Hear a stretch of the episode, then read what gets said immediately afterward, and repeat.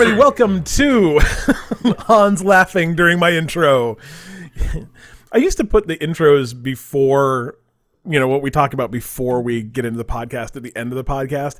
But I had to spend so much time like bleeping them because we are very uncensored during the first of that and editing. Like I couldn't just drop them in there. I'm like, did I say anything that I should not, you know, say legally or uh, ethically before that podcast? And I don't want to drop. Were, were you often like, we should kill a sitting politician? I shh, shh.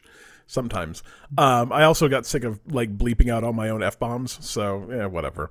Uh, this is the Bite Me podcast, episode 213. I've got Hans here today because Dylan is off cavorting. I believe is the the correct word. Uh, it is his anniversary, so we let him have the day off. Like, I mean, it's per, it's kind of an option to be here anyway. Like, I, I didn't. I'm not going to write him up or anything. It doesn't work that way. But Colby's here too. Say hey, guys. Woo!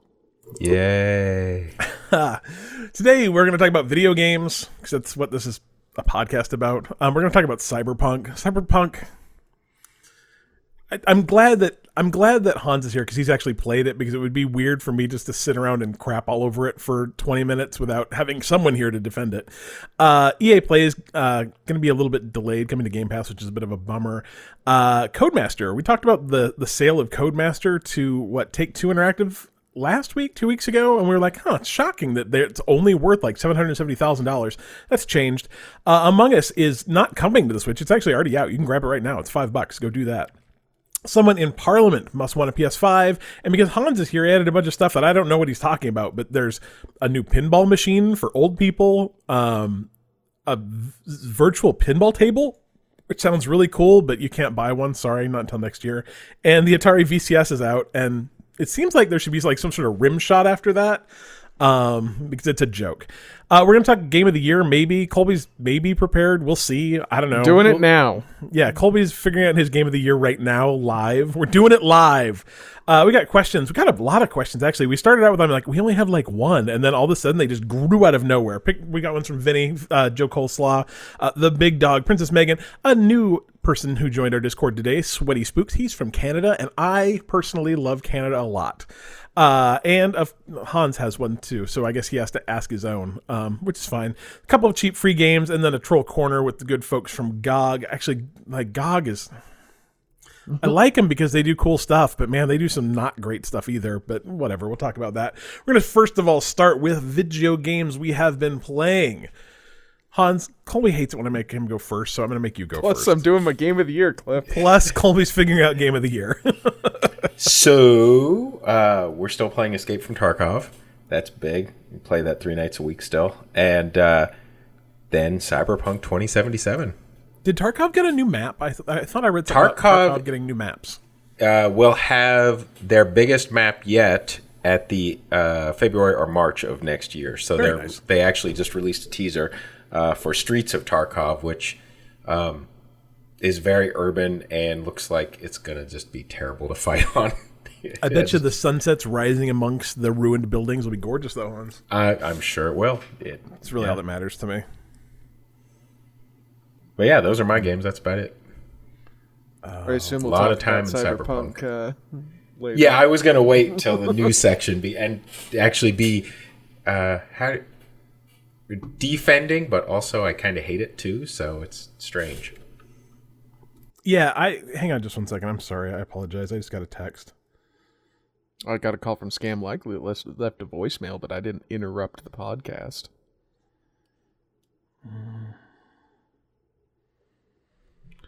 It's Dylan saying he's eating in Mexico in Epcot.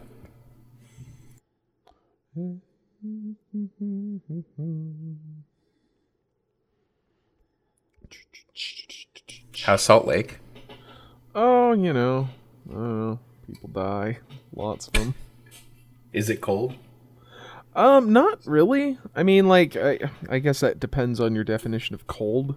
It's 30 here. It's Yeah. snow. And I mean, like, it's it's in the 30s here, but like we've got highs of like mid 40s. So, uh, you know, kind of cold. Not really for Utah. We've had a little bit of snow, but like more of a dusting of snow than anything. Okay. Any of the ski resorts open? I I assume so because we're dumb and you know. Yeah, I mean that's yes. Uh, the uh, some of my friends in Denver, the ski slopes are all open up there. So I'm sure they are. I mean, they've probably been open since. I mean, I guess if you're going to go out and be with people, that's probably a fairly safe way to do it, since you're all bundled up and wearing a mask anyways. You're wearing a mask anyway. Yeah. Yeah. Hmm, Hang on. Narrowing it down, Cliff. Narrowing it down.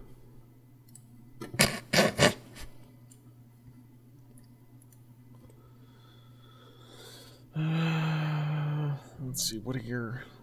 What the hell do we have to talk about? Let's see. All sorts of good stuff. Uh, mostly, he's like talking about like what we should do for Game of the Year.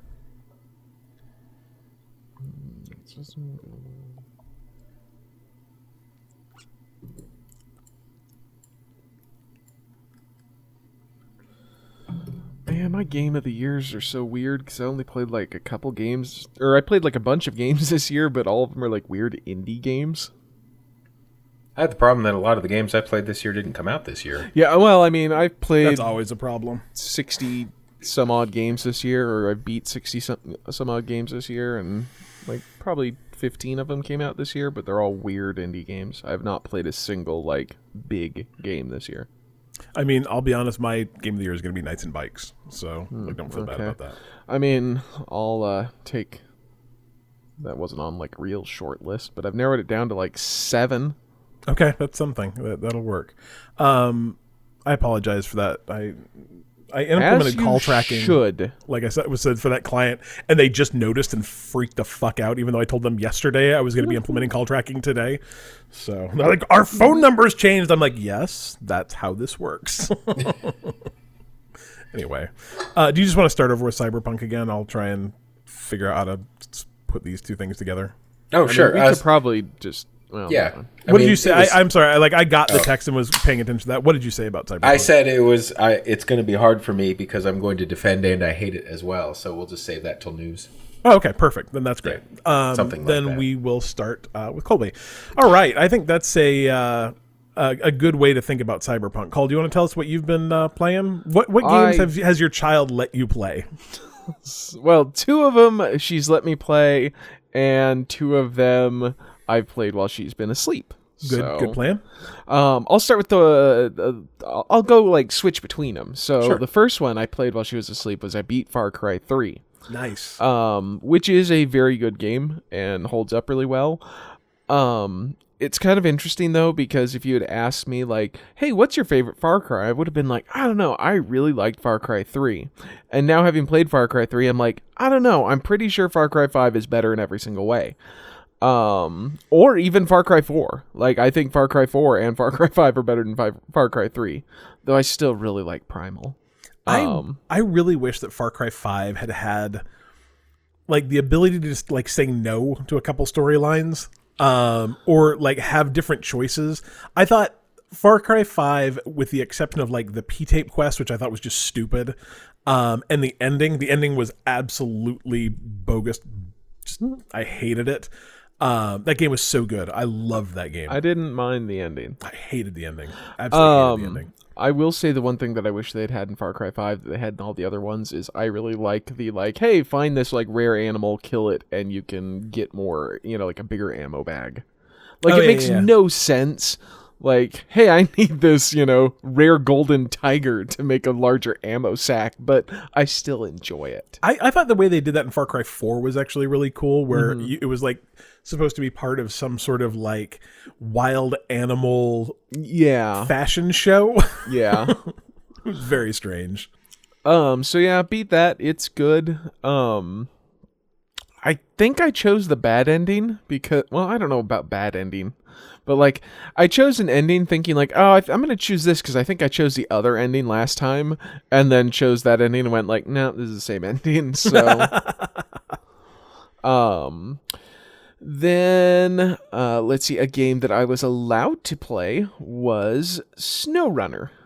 Um which uh if you don't know I loved its predecessor, Mud Runner. And I will say Snow Runner is pretty much Mud Runner, but better. Um, Is it it's also more, in the snow? yes, and in the mud.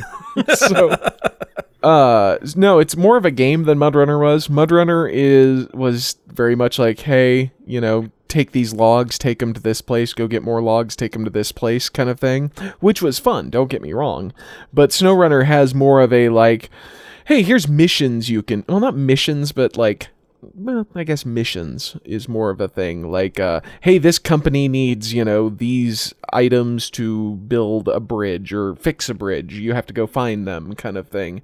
Um, so far, I haven't driven a lot of big trucks, oddly. I've done most of my thing in, like, the little scout trucks. Um, you can't really take stuff in those so it's it's more like i go and kind of find the route and then go grab a big truck grab the stuff and take it and then get back in my scout truck and explore a little more. Um it's still the slowest game you'll ever play.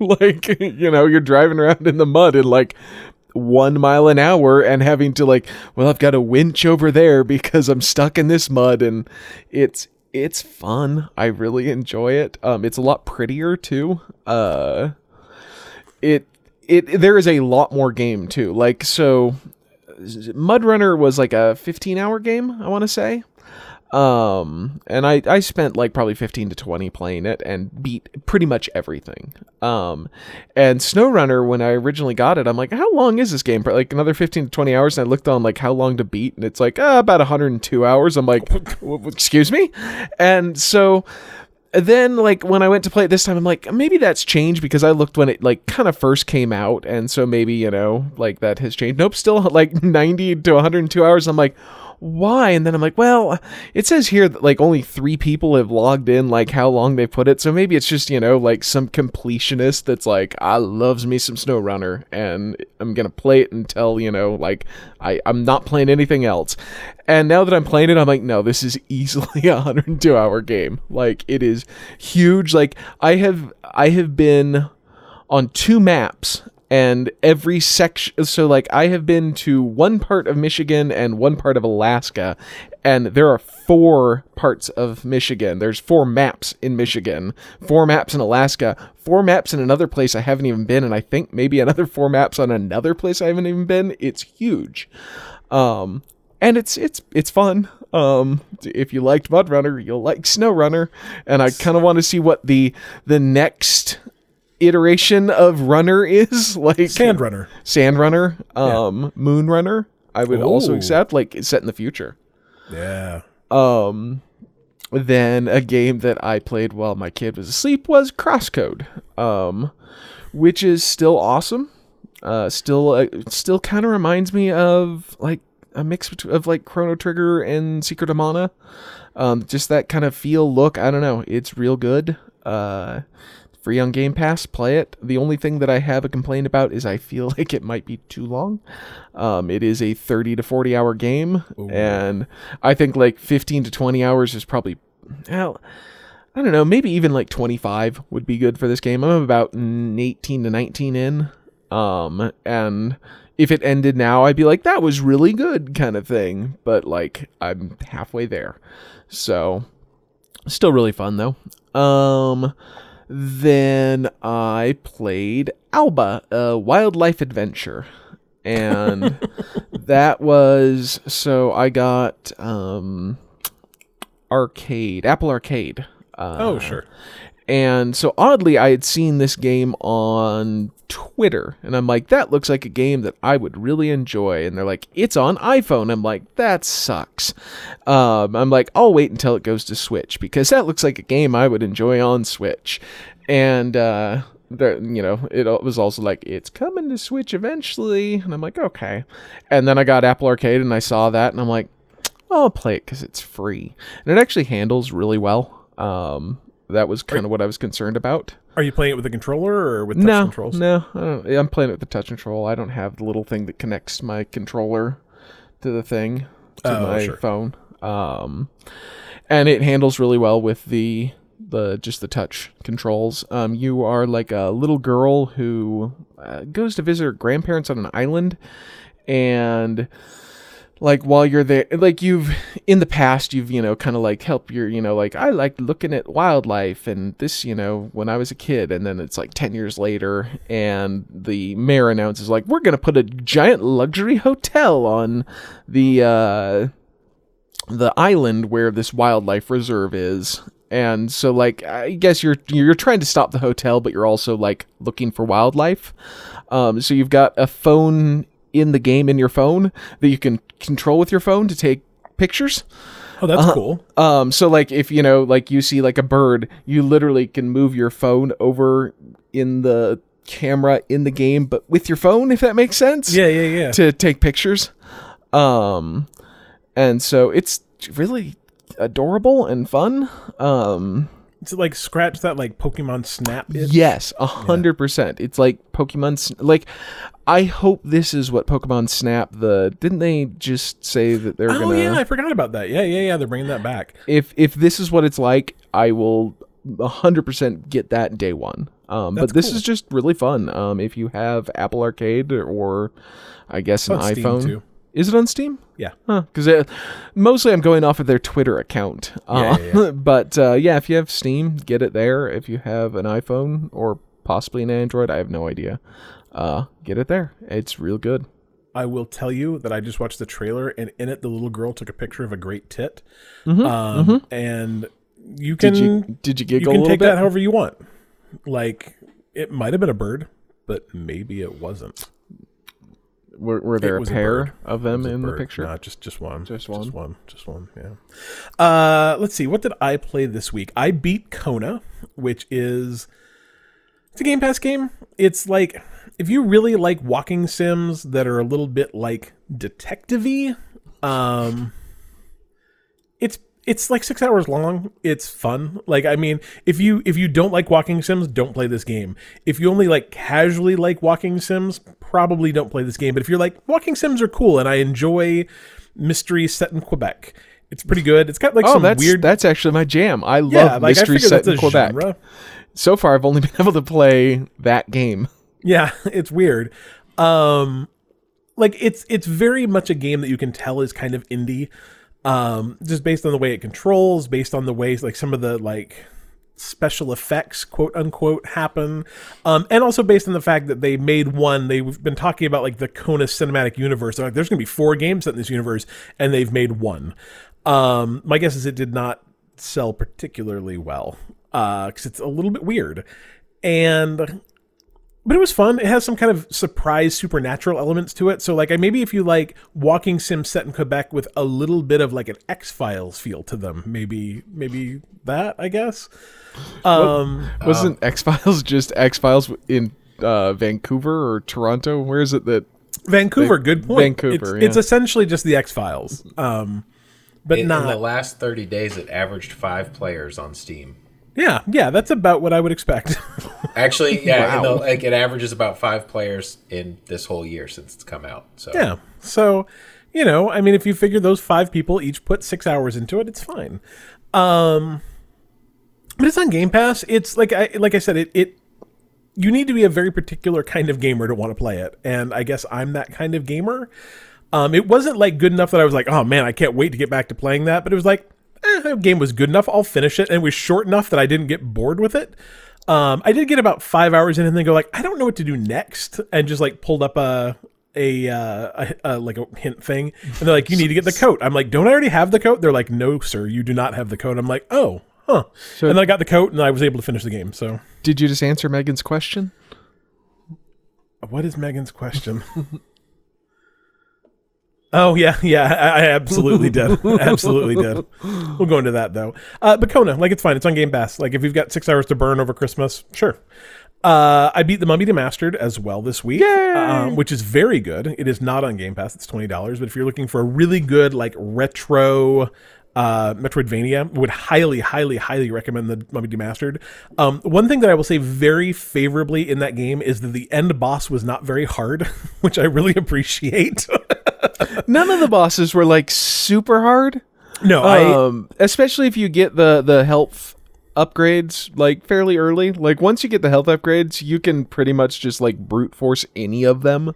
Yeah. I, again, like to answer Megan's question a second time, um, Colby actually recommended the same thing to me. He's like, if you're gonna play the game, just like find a map online because there's it, like the one complaint I will have about the Mummy Demastered is it is not a very good Metroidvania from the fact that the map doesn't do a very good job of showing you where you can and can't go. Um, like most Metroidvanias, to me, if you need to, if you can go somewhere, it would show you that you you can go through that. Um, and this one's very outlined, I guess, if that makes sense. It's hard to explain unless you've actually seen their map, but most most Metroidvanias, I think, give you a very clear indication on the map, like where you can't you can go, but maybe you haven't been able to reach yet. Um, and the Mummy Demastered did a very very poor job of doing that. So if you just get a map that shows you where everything is, like it's not really much of a spoiler because you're not going to be able to get to those places anyway, really. Um, and it just helps you, like Colby was saying, find the extra ammo, find the extra health packs that make it easier to beat. Um, but I don't know. I think that was probably what, probably an eight hour game call. Yeah, that's about maybe? what I spent on yeah, it. I, I really enjoyed it, so that was fun. Um, the last thing I'm going to talk to you about is actually not a game as much as a game server. Um, so my my kid ran across this thing. It's called Imagine Fun, and it's a Minecraft server. And so if you go to imaginefun.net, you can get all the details on how to log into this. And like he started playing it, and he's he's in there talking. He's like, "Oh my god, it's the coolest thing in the world! Oh my gosh, it's so cool!" And I'm like, "What is it?" He's like, "It's uh it's a group of people that over like the last two or three years have made Disneyland inside of a Minecraft server." And I'm like, "Well, you've you've been to those before." And he's like, "Yeah, but not like this." Um, there was one he used to go to all the time. I don't remember what it was called. It was it was good. Um, this one is literally like visiting a a Minecraft version of Disneyland. Like they don't have all the rides, but there are there are tons of rides you can actually ride. Like you can ride Pirates of the Caribbean in uh this game and they actually have like an audio thing where so you go into the game and you type like i don't know slash audio and it brings up a link you can click on and it opens a web page in the background that somehow like syncs your location in the game to the music. So if you're walking in Fantasyland, it's going to be playing the Fantasyland background music. If you're walking through New Orleans Square, it's going to be playing the New Orleans Square music. But if you get on a ride, it'll play the ride cue, and then when you get on the ride, it will actually play synced versions of the the actual ride audio as you ride through it. So when you're on Pirates of the Caribbean, in the different scenes, it's actually got the voiceovers for all the different parts. It's absolutely incredible. Um, I I It is cannot. very im- cool. It's super cool. I mean, I'll tell you how dumb it was. Is he's like, you got to come play this with me. I'm like, okay, cool. You know, he's been sending me screenshots of it, like just one after the other after after you know, and I'm like, yeah, this is really neat. And he's like, you got to play it with me. So over the weekend, I, I played with him for maybe two and a half hours. And so we're, we're riding all these different rides, and uh, he's like, "Oh, sweet, we're gonna go get uh, we're gonna go get in the queue to like have our pictures taken with Mickey and Minnie Mouse." And I'm like, "Okay, whatever." And so you like go and you, you log in, and then as you're walking around the park, it's like almost like a fast pass where it's like you know you're number 10 of 20 and then you're number 9 of 20 and then when you get down to the bottom it just teleports you to mickey and minnie mouse they're actually people that volunteer on this server to play Mickey and Minnie Mouse. They will sign your items if you drop and give them to them. And I'm like, it's kind of like being at actually Disneyland where you know that Mickey and Minnie are just like little short girls inside of mouse costumes. Except for you, Hans. Cover your ears. That is the real Mickey and Minnie Mouse. Don't let anyone tell you different. Um, but that it's pretty easy to like just via escapism and whatever go like, oh, it's Mickey and Minnie Mouse. Like, this is cool. I'm meeting them. They're signing my stuff and I'm having my pictures taken with them. And like, it was a very similar experience in this stupid Minecraft server where I was like, oh my gosh, I just met Mickey and Minnie Mouse. It was, it was really fun. Um, and like I said, Carter's been playing it nonstop um, and having just a great time doing it. I rode a bunch of rides. They have the People Mover uh, in Disneyland still, Han, so you can ride the People Mover. Um, Oh, this- I've spent time here. It's Oh, you've been here? Yeah, it's amazing, yeah, yeah. right? Yeah, it's I I as someone who very much misses my ability to go to uh to Disneyland right now. I like I should have been in Disneyland 3 months ago and was not. So I have a It's, uh, question. it's cool. that you may or may not be able to answer. Sure. So the the people who, uh, for lack of better words, cosplay as Mickey and Minnie Mouse. Yeah, yeah. How many um, Celeste pizzas for one do they have in their freezer? A lot. Okay. A lot. I just didn't know Um, if you knew the answer to that or. It I mean, it is a group of I mean, there are they have tour guides. So like, you know, you can go to Disneyland and hire a tour guide. They have volunteer tour guides that will actually take you on a tour of the server. Um it's a you know, I mean, coming from someone who just eh, you know told me how cool it was to drive a truck really slowly through snow call. I don't know if you've got any room to talk, man. I'm pretty sure I do. I, I'm pretty sure you don't. Um, it was super fun though. I uh, I really I'm enjoyed not a it. tour guide in Disneyland. It's because you're not good enough to be a tour guide, call. Um, it was fun. I really, really enjoyed doing it. I would absolutely play it again. If you are a Minecraft fan, or if you're a, specifically a Disneyland fan, go check that out. It, uh, like I said, it, you can go to uh, imaginefun.net, and they'll give you all the the like details you need in order to to like log in. You have to have the Java edition, I believe, though, so you can't do You- it if you have yeah. You need the Java edition and you need to backdate it. They haven't updated for the latest version, so there's Correct. a specific version you need. And download the resource pack, which Yep. really helps with everything too. Yeah. so. Well, and, and Carter, uh, like got onto my computer and also downloaded Optifine, so I got like the uh, the super pretty version of uh, Minecraft as well. So it was fun. Like I, it was, it was a cool way to spend a couple hours over the weekend. So go check that out. Uh, let's talk about our patrons real fast. These are the fine folks who support us in our podcasting journey. Uh, you can go to patreon.com slash bite me podcast if you would like to be one of them. And if you join our $10 tier, you will get your name read out on every episode like I am going to do right now. First up, the, the Palmer brothers, Austin and Sean. Uh, thank you for supporting our podcast. You are awesome. Uh, also, Alan Schulte, John Tippins, and again, our newest host, uh, newest patron, uh, Joel Cold Jr. Thank you, Joe. Joe's playing, got a new Xbox. I uh, I sold him one of mine, and he is very much enjoying it. So It finally got there. Good it news. finally got. It took. It was supposed to be on there the, on the seventh, and it showed up on the fourteenth. I think it took like almost two weeks. I'm, I'm like watching the tracking number. I'm like, oh man, I hope they didn't lose my Xbox. That's really gonna suck. but I got there. Thank you, USPS, for delivering eventually. That's really what matters. Anyway, again, you can go to patreon.com slash bite me podcast and uh, you can, you know, give us between one and ten dollars. And that makes me happy. And we'll send you stickers and stuff eventually as soon as I find my stickers because they're lost in my garage somewhere. All right, uh, who's going to do the next part? Colby, you do a pretty good Dylan. News. Oh, that was actually a very good Dylan. That was very Dylan esque. Very good. Uh, first up, we're going to talk about Cyberpunk 2077. Um, so I think it is fair to say that there are two different versions of Cyberpunk, right? Maybe three would- different would, versions. yes, I would say three.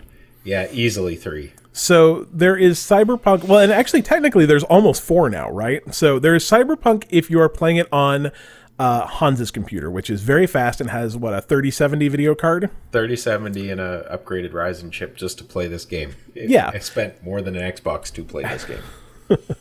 With a yeah, yeah. Well, I mean, your 3070 was more than an Xbox, so Yeah, yeah. So plus, yeah, it was eight hundred dollars of upgrades to my PC Yeah. for this for this game, plus sixty dollars. There is a PC version that is, if it is not out yet, it will be soon. It's called, uh, I think, has performance mode, which is a weird thing to call uh, something that actually lets you play it on less of a PC, but that that will exist soon if it doesn't exist already.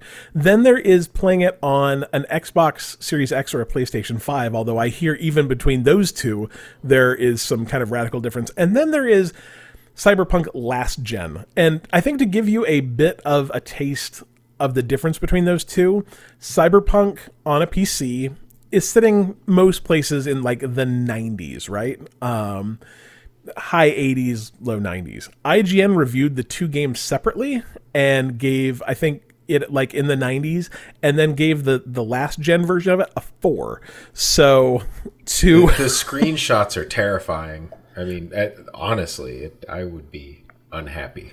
Well, I think the thing that is disappointing is not that it looks last gen; it's that it looks like last last gen. I mean, mm-hmm, I'll, mm-hmm. I'll be frank.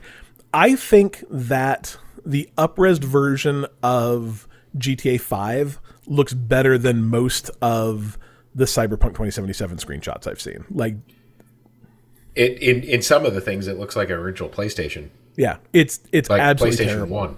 You know, the beginning of 3D graphics, it is there are no textures and literal triangles. Have you seen the the bugs where for some reason uh, your character when they're driving will just stand up on their seat? um, but they decided in the game like it's smart. Like you don't if you don't have to render pants on someone, you don't render pants because it costs cycles. And so when you're in a car, you don't have pants. And then when you stand up and like T pose on your on your front seat, clipping through the top of your car, you also do not have pants. It's there's there's some extremely good nudity bugs in this game. Like the, the nudity in the game, I think is kind of stupid, but the nudity bugs are very good. I have seen more dongs hanging through the front of pants than anyone should ever have to see. But I don't know. I think that's kind of kind of what I like. Anyway, we're going to talk a little bit about maybe the reason why this happened and um maybe the reason that like CD Projekt Red is kind of to blame for it. Uh so when asked in a they did like a earnings call or like a like a a, a very formal call the other day that was unplanned. it was just like, "Oh, hey, let's have a phone call, guys." And when someone asked like if they felt there was any unusual or internal pressure, exter- exter- I'm sorry, external or internal pressure to launch it on De- December 10th, they just kind of shrugged it off. Um like it, you know, it was not a not a big deal. It you know, could have could have happened, could have not. Like in totally, we could have actually just released this on PC only all the way up to December 9th. And we just kind of didn't. Um, and the, the quote that I thought was interesting is they said it's more about us looking, as was previously stated, at the PC and next gen performance rather than current gen. We definitely did not spend enough time looking at that. So, like, the game is bad on last gen because they just didn't do much with it. You know, it was like we have to do this. I think for financial reasons, and we have to do this for uh, probably optics reasons. I would say, and then also like I think the Xbox, especially side of things, has been like, no, if you're releasing on the Series X, you're also releasing on the One and the you know older. Um, but then when they said, you know, someone brought up the certification process, and we've talked about this a couple times, like, how did you get through certification? And they said, in terms of the certification process and the third parties, this is definitely on our side. I can only assume that they trusted that we were going to fix things upon release, and that obviously did not come together exactly as we had planned. So we told Xbox and PlayStation, don't worry, day one patch going to take care of all this stuff. It did not. so I don't know. What do you guys think about that? Like, literally, them making a game for last gen, selling a game for last gen, apparently not testing it very much, and then not patching it either. That seems kind of kind of lousy to me. Yeah. And then on top of that, you know, uh, the the thing where they've said, "Oh yeah, and we'll give you refunds," sort of maybe, Uh-huh. only till Christmas. I mean, it's it's yeah, this whole thing feels pretty stinky. The uh, they were they released a, a, a, a like a press release or whatever saying like hey if you have problems you know just reach out to sony reach out to xbox they'll take care of it for you. And then released another one today where they're like hey maybe don't reach out to sony. Maybe just email us and we'll let you know when it's something we can take care of. And i'm like that's not good And, I- and one tweet, I mean, you know, granted, this is one tweet, said that they were on the phone for two hours trying to get the through customer service to talk to someone to get a refund. Oh yeah, I can I, I can imagine that from the PlayStation and Xbox side of things, it's terrible because I mean this game has sold a eight lot. million copies, I believe, already. Um, like, and that was pre pre purchased. So this isn't like I mean, the the other thing I'm going to say today is that you know they quoted as saying ex- estimated licensing royalties received by the company. So when we license cyberpunk t-shirts and cyberpunk lunchboxes and whatever uh, in association with pre-order sales of cyberpunk 2077 across all of its digital distribution channels have exceeded the sum of both the game's development and marketing costs so this game essentially broke even or made a profit day one on the backs of I have to assume a lot of last gen gamers because there are I mean, when you look at 8 million copies of something, that's not 8 million copies on Steam. Like there a lot of that went up to Steam. Like there are a lot of people playing this on PC.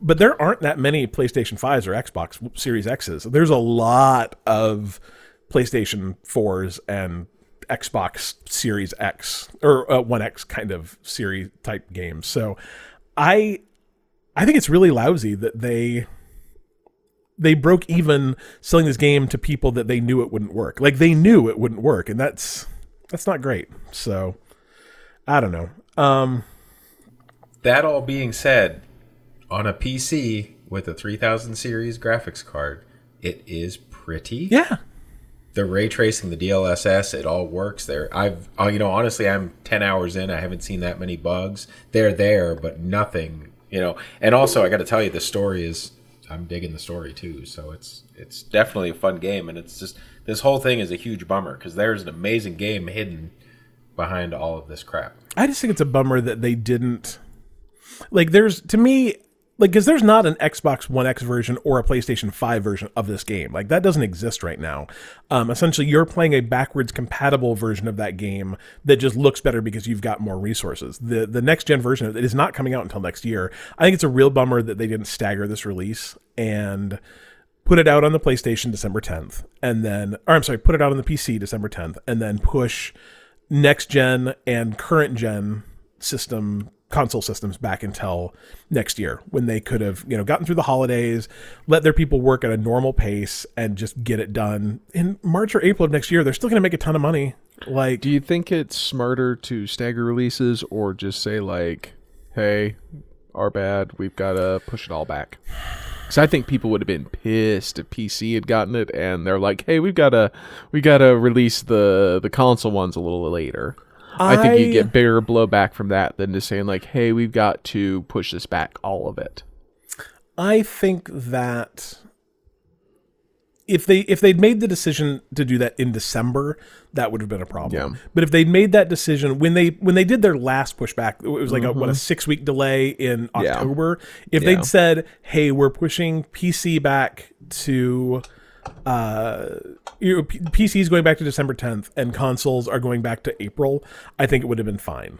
I Um, don't think so. Well, or I or think- or a forgettable version of a mess. You know, um, people would have been happy when it came out in April. I, I just don't think it would have been. It wouldn't have been good, but I think it would have been better than releasing a game that looks absolutely horrible. Oh yeah, I think it would have been better, but I think that you I don't think you can stagger a release of the game Yeah. this big. I think you'd have to push them all back all back. to yeah, March or April. maybe.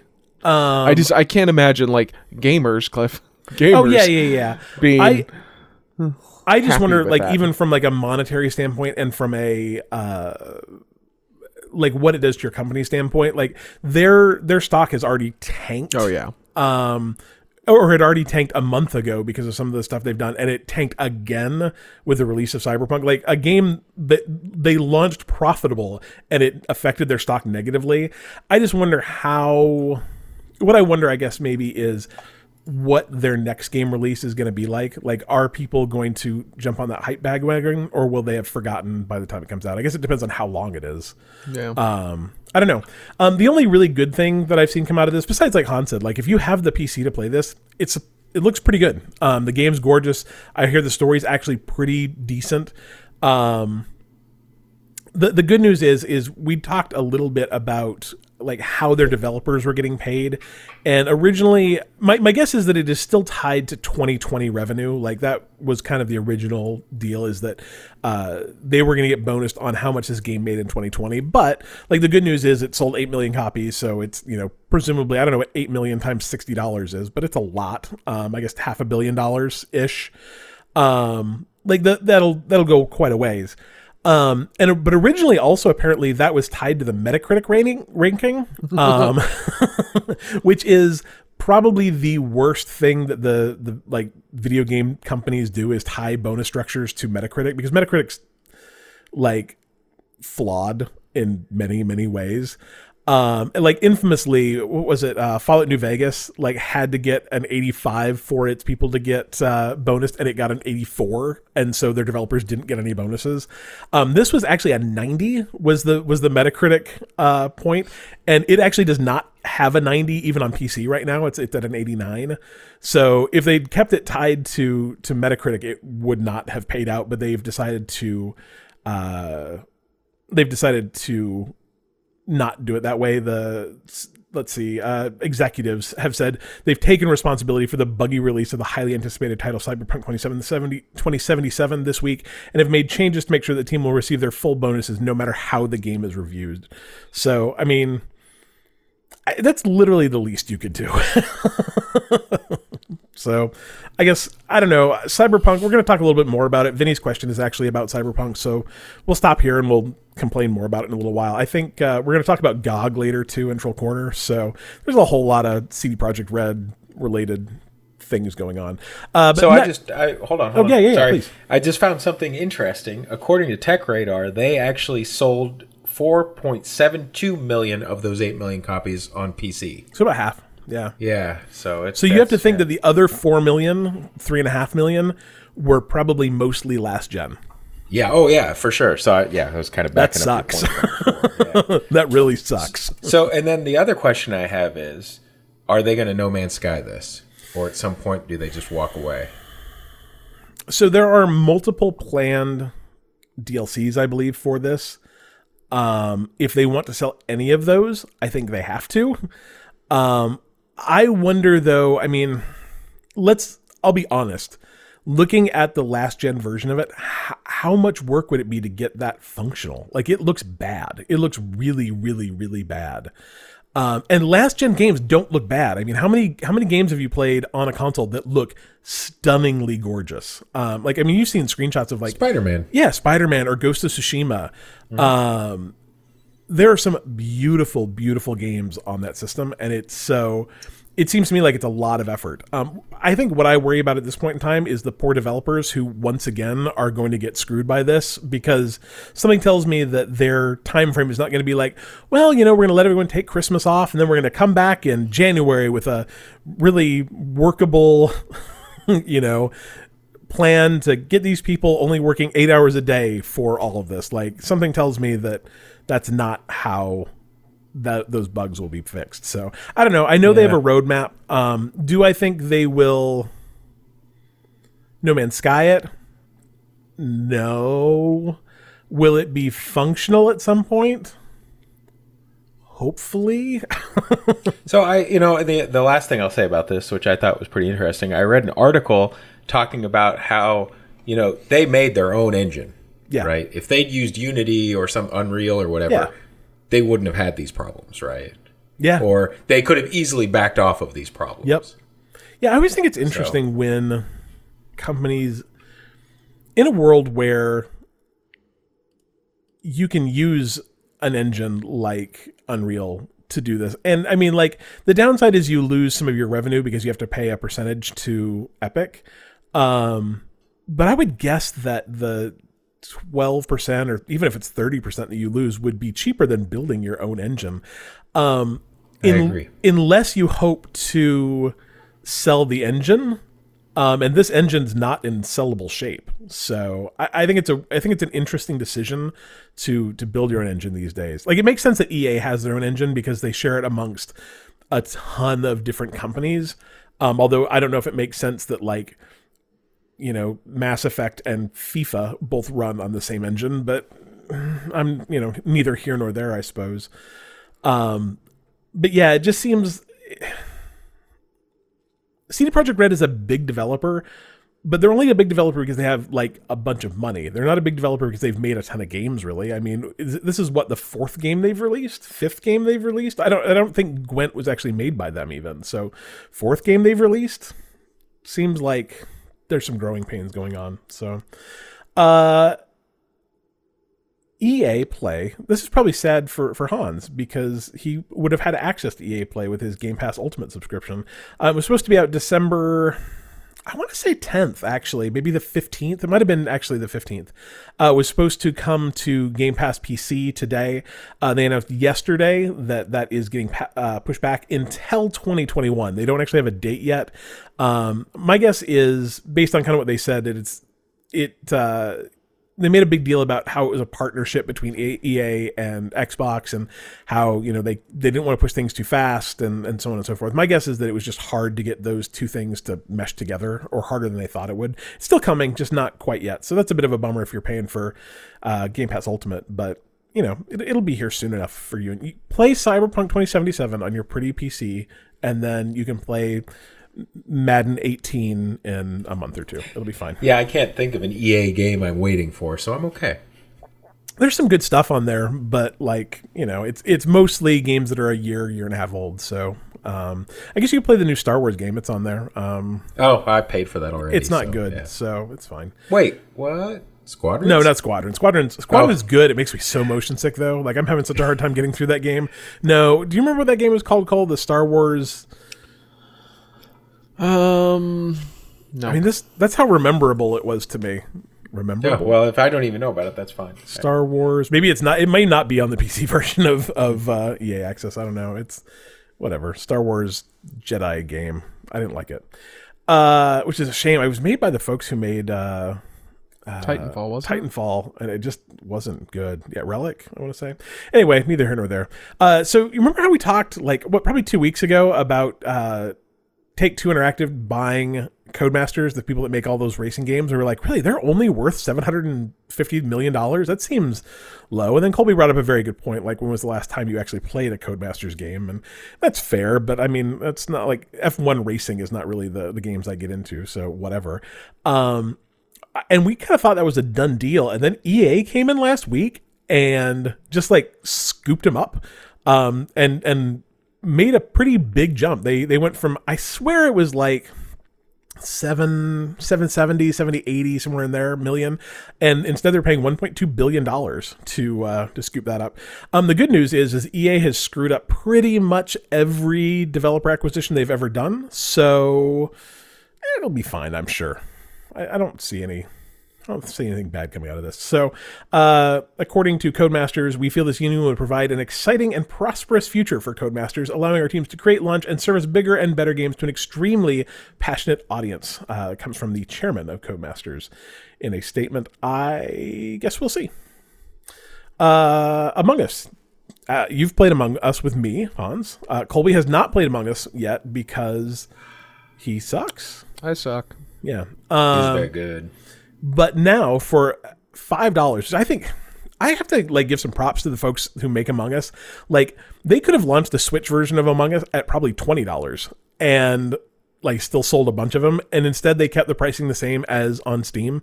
For five bucks, you can go pick it up today. It's already out. It came out yesterday, I think, uh, on the Switch, and play it with uh, your friends on the PC and smartphone version of the game. So we should we should do another Among Us night because it's very fun. You should pay the five dollars call, and uh, you can come be sus with us. It'll be fun. Uh, that game's really good. I, I it won a couple of games at the Game Awards. Um, and it, it very much deserved them. I think that game probably should have been up for Game of the Year, to be honest, but it's okay.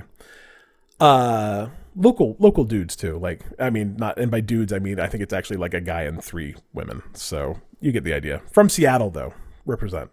Um, so Hans actually taught me something the other day, and that is if you want to buy a 3060 video card or a 3070 video card or a 3080 video card, the best way to do it is to uh, register who, who makes it. Because I did it and then I forgot. EVGA. EVGA. I've actually owned video cards from them in the past. I don't know why I'm having such a hard time with it. But yeah, they're also one of the the more highly rated Nvidia guys, and they only make Nvidia cards. They don't they don't go into the Radeon space. Yeah, it's good stuff, and uh, their pricing is very competitive too. They're like they their cards are only maybe thirty dollars more than like the Nvidia reference cards, um, which is cool. But anyways, you can go to their website, and uh, if you're sick of dealing with the bots and the you know sitting on pages and refreshing and all that crap, you can just go to their website and they will uh, let you register essentially to be in a queue. I think we talked about this actually on the podcast like a month ago. Um, and when they get one, you have like eight or 10 hours to respond and buy it, and then you're good. So you don't have to worry about all that crap and whatever.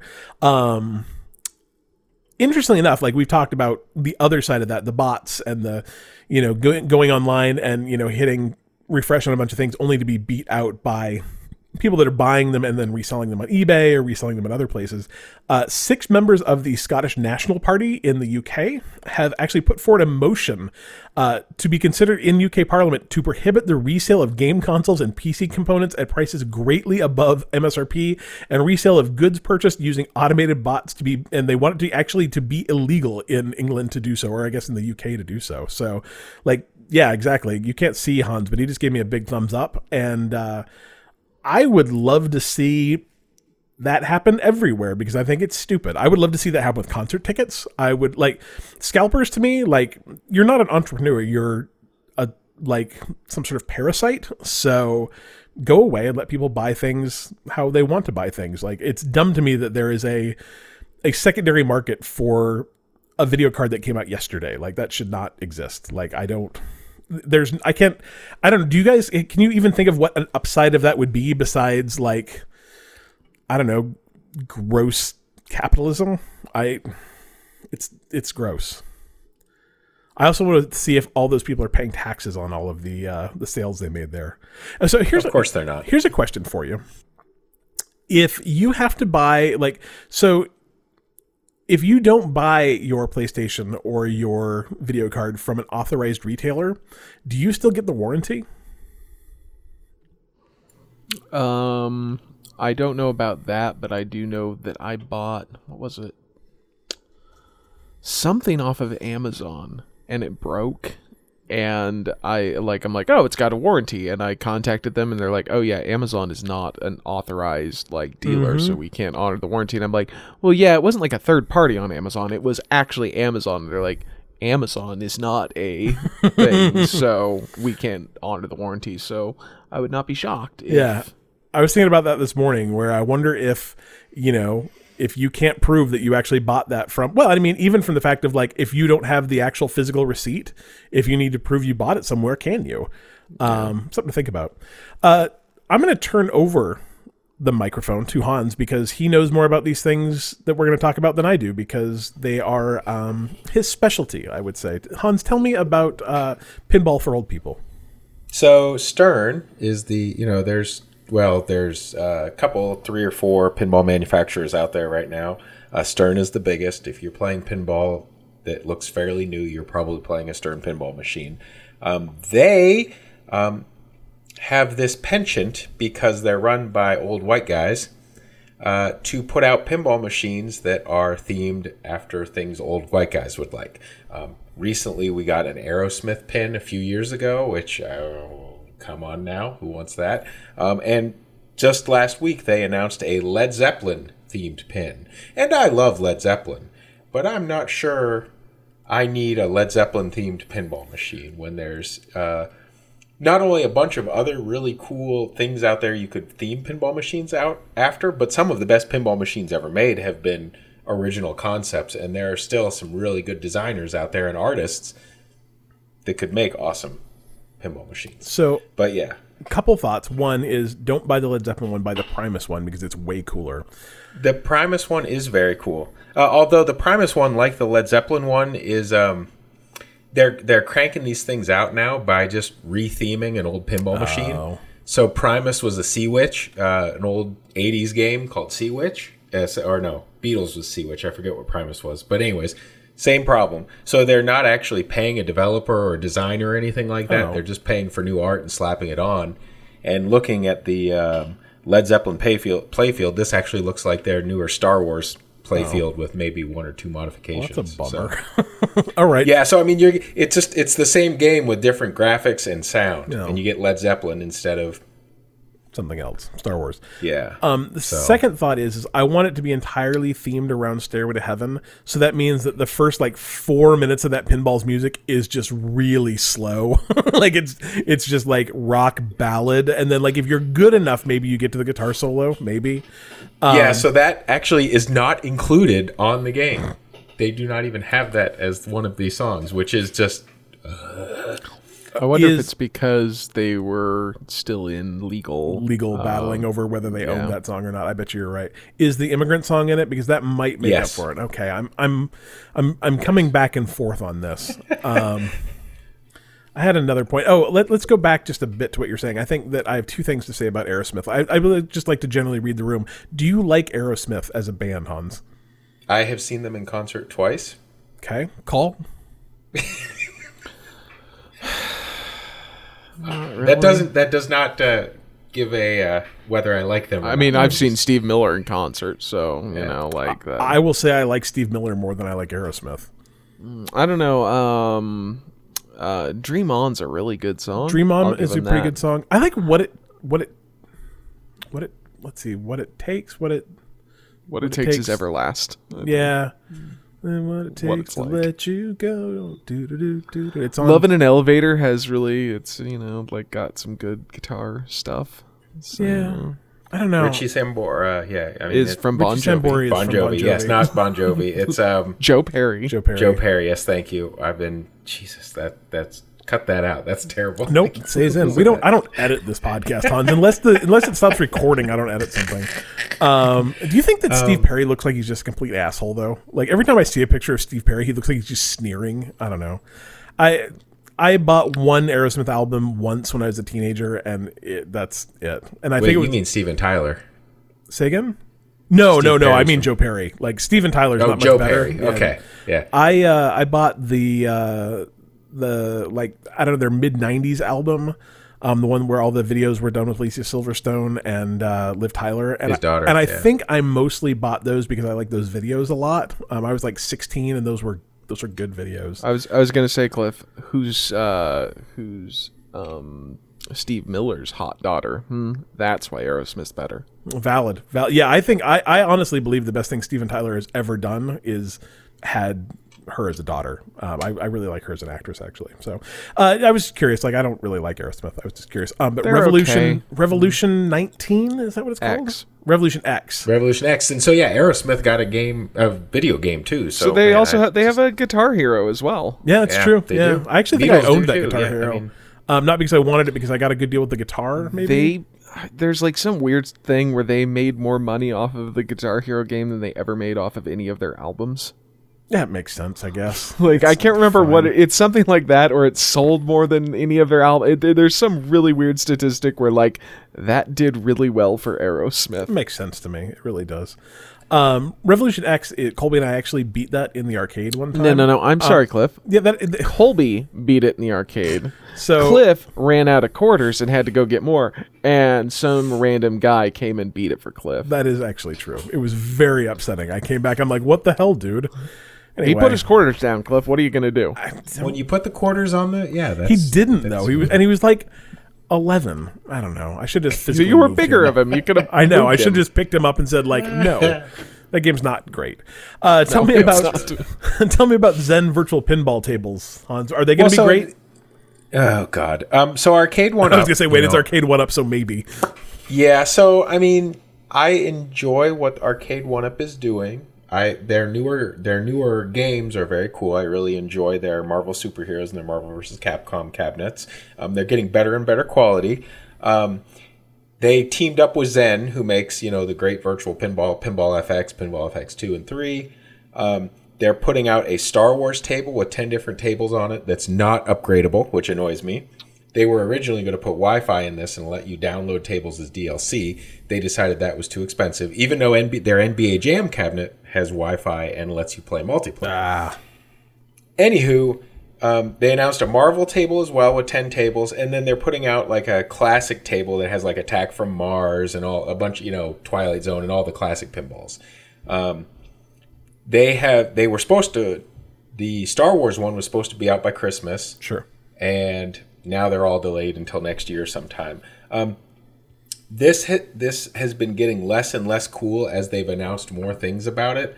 Originally, it was going to be a 24 inch playfield, you know, LCD screen, um, running at 1080p, 60 frames per second, uh, which is great for pinball, right? You need that.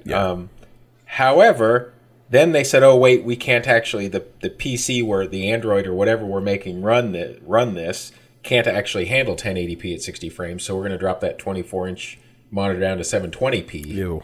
And the screenshots, unfortunately, um, while they said it was for performance, it kind of looks pretty jankety for a five or six hundred dollar, five ninety nine MSRP um, table.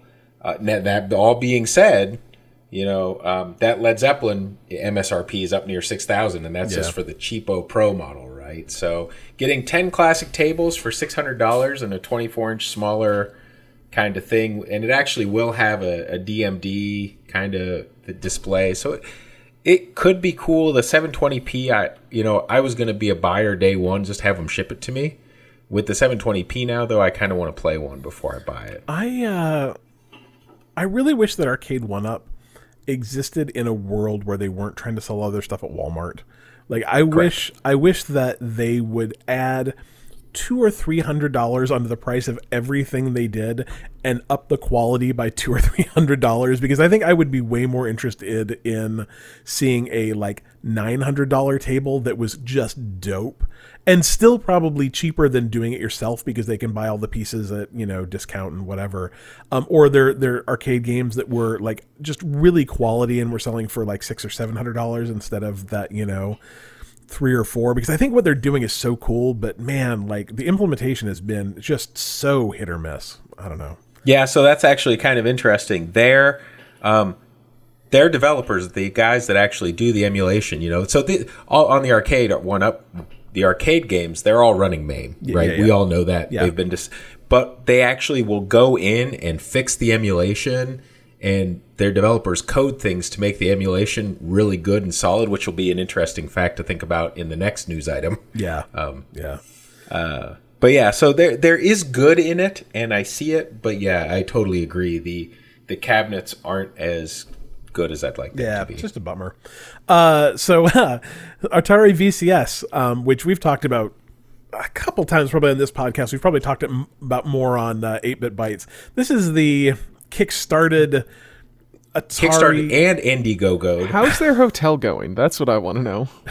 they're making i heard recently about the hotel going up in phoenix so like i think that's actually happening which makes no sense to me anyway this is like some sort of i don't even know what to call it it's a console i guess um it runs linux i believe It runs Ubuntu on an AMD hardware. yes cole It's in Phoenix, you say?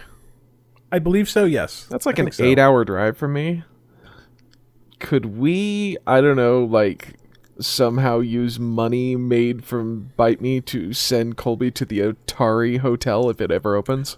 Cole, if they open a Atari hotel, we're going to be doing a live broadcast from their ballroom.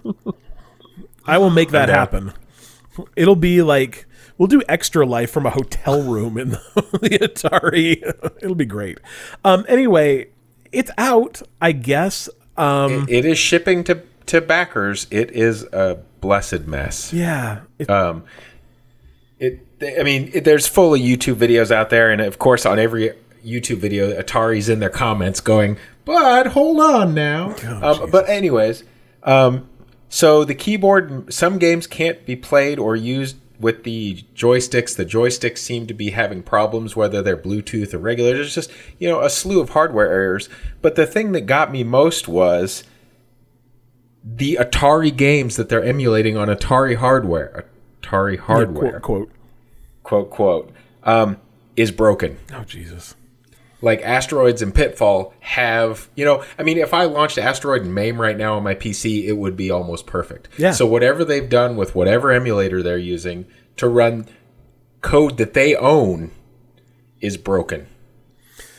Now, and they've said this is beta, and all you backers are part. Let's see, as stated many times, we are laying the foundation right now and using the next couple of months as beta to work with you and other backers to refine and improve the experience in advance of the full retail launch. Now, that being said, people have been waiting for this for six ish years, five Oh, years. it's been a long time. Yeah. I there is And- nothing better than being a Kickstarter and then treated as QA. like that's that is great. Unpaid QA. You know, that's that's the real Oh yeah, bonus for sure. I mean, you have Um, to pay to so- be QA. It's not unpaid. Man, that is the best grift. Uh, Hans and I were talking about grifters earlier, and maybe we, you know, we were looking at some other options. Uh, Colby and I have talked about like turning, you know, like just becoming a grifter as well. And maybe, maybe the way to do it is just like kickstarting bad hardware. I don't know. Um, I think we should probably note that the Atari that is making Atari VCS is not in any way the Atari that like Hans and I grew up with. Um, This is not Nolan Bushnell's Atari. no, like they sold the name to like a, a consortium of Private business equity firm, people. probably. Yes, I think it is actually a private equity firm. Um, years ago, um, I've actually heard that Atari actually only employs like six people. like it is literally just like a CEO and some marketing people, and that a lot of the rest of it's outsourced. I mean, like the dude who made the the motherboard for this new thing was not an employee of Atari. He he was like a contractor, and they didn't pay him. Um, I don't know. All right, should we talk? Uh, should we talk game of the year now? Yeah. Sure. All right, do you have yours ready, Colby? Yeah. Do you want to go first? No. Okay, so game of the year, just to set it up for y'all, uh, the way we're gonna do game of the year this year, you know, normally we do like uh, your favorite PlayStation game, your famous favorite Xbox game, your favorite PC game, and you know, best game, whatever. You know, we did these categories, and like we started talking about it, and I don't know if I've actually played a game that wasn't on the Xbox this year, like maybe a Switch game or two, and like a handful of PC games, but I haven't beaten a PC game this year. I don't know if I've put more than an hour or two into a PC game.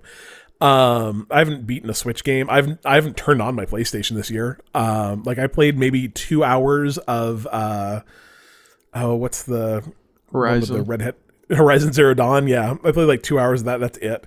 Um, so our, kind of our traditional game of the year format will not necessarily work this year. So what we're going to do instead is we're going to choose uh, our favorite game of the year, just one, um, and talk about it a little more in depth, maybe than than we normally do. So you added that just one for me, didn't you?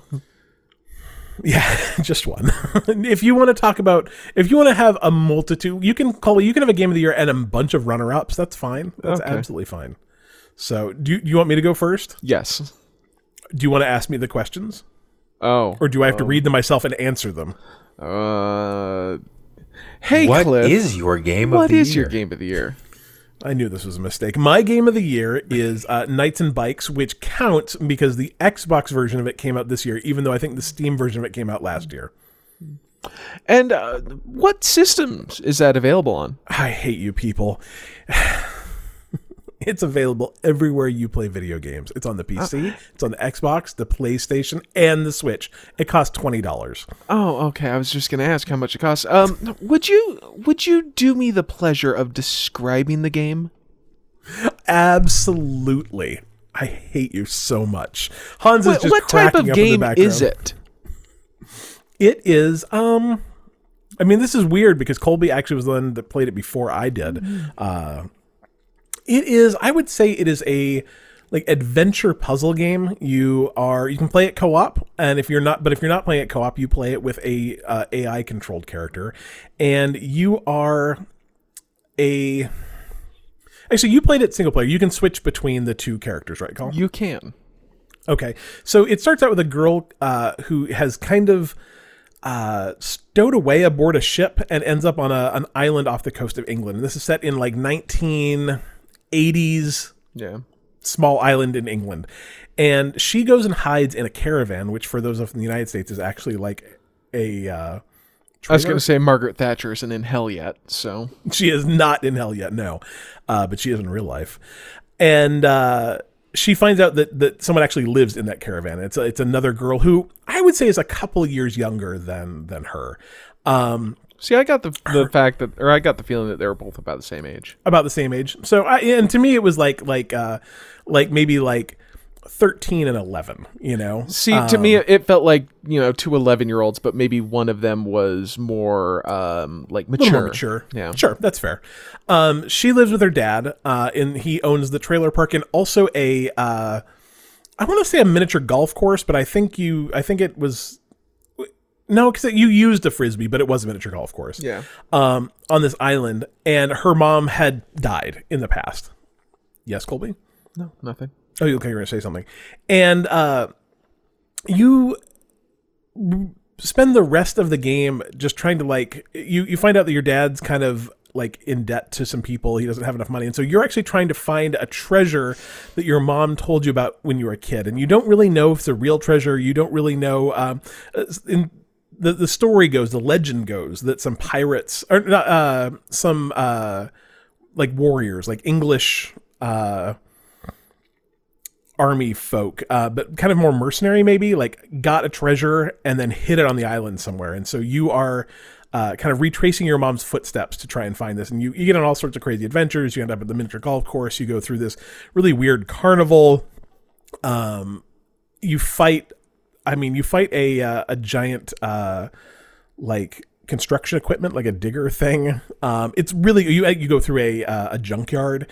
It's it's really it's a good game to play with someone else. I think that the co-op aspect of it was really uh, unique and fun. It's got a really low barrier entry. I played it with my wife, and so if my wife can be good at that game, you know there's a relatively low barrier to entry because she does not game very much. Um, and I thought the plot, especially the ending, was kind of heartwarming, and it wrapped up a, a little bit. Um, you know what actually it kind of reminds me of um, like not in any real way but like uh, american psycho one of the the real questions of american psycho is well okay so stick with me cole one of the questions with american psycho is is he crazy or not right Are you gonna just spoil the ending of this game?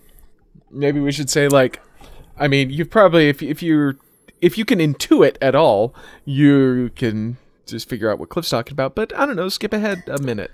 What I was gonna say is is you, you don't really know if if what happened actually happened or not. Um, you don't know like the the outcome of like you know the treasure. You don't really know a lot of things. So it's it's good. It's it's a really enjoyable game that I and I think I thought it was the perfect length too.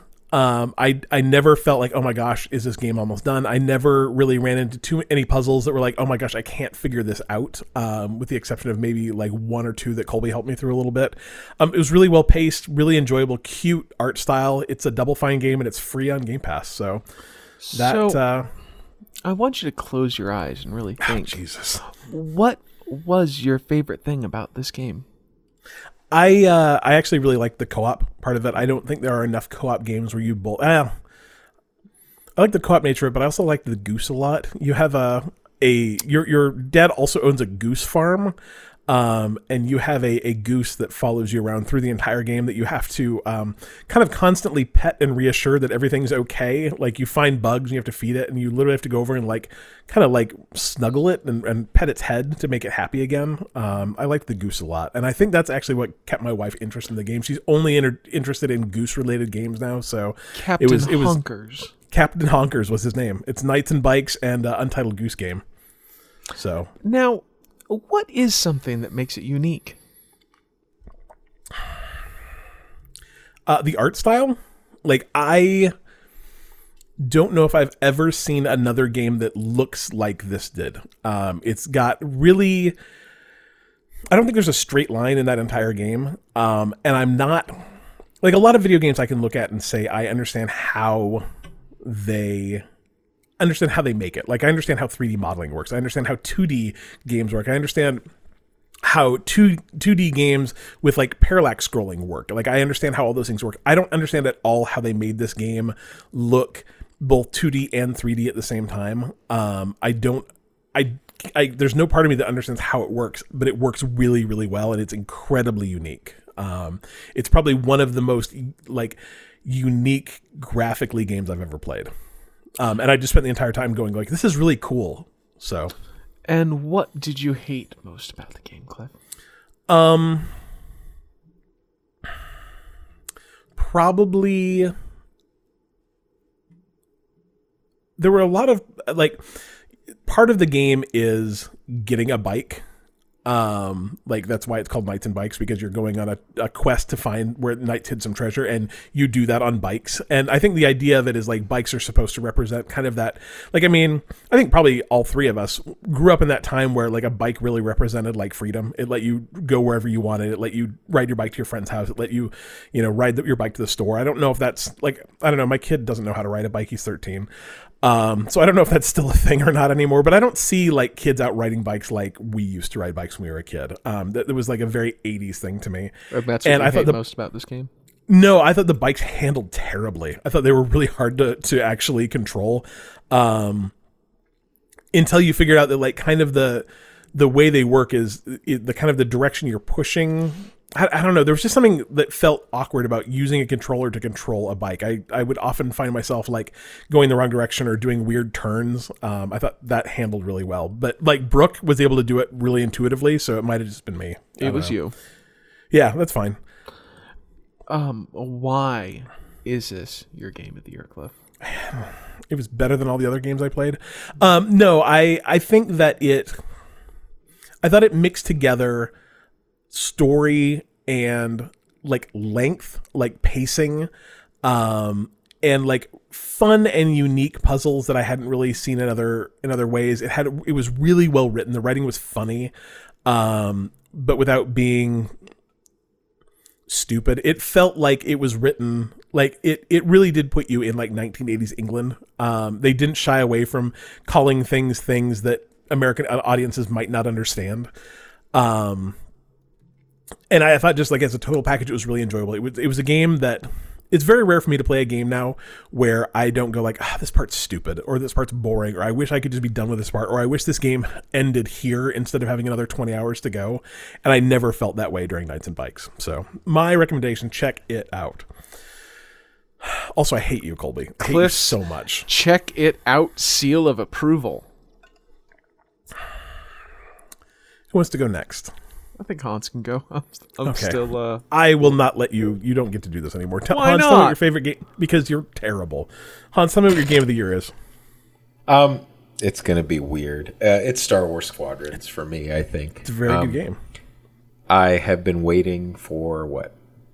I'm 44. I probably played this when I was 14 or 15. The original Tie Fighter Yeah. games, the X-wing games, those were huge for me um, and very good. And this is a very good updated version of those games. Right?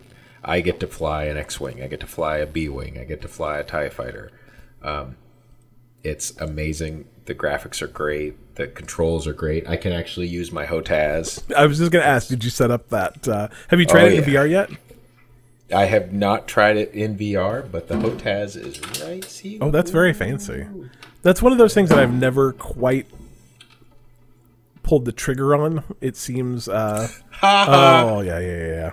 All right, what? Uh, where can you buy uh, Squadrons?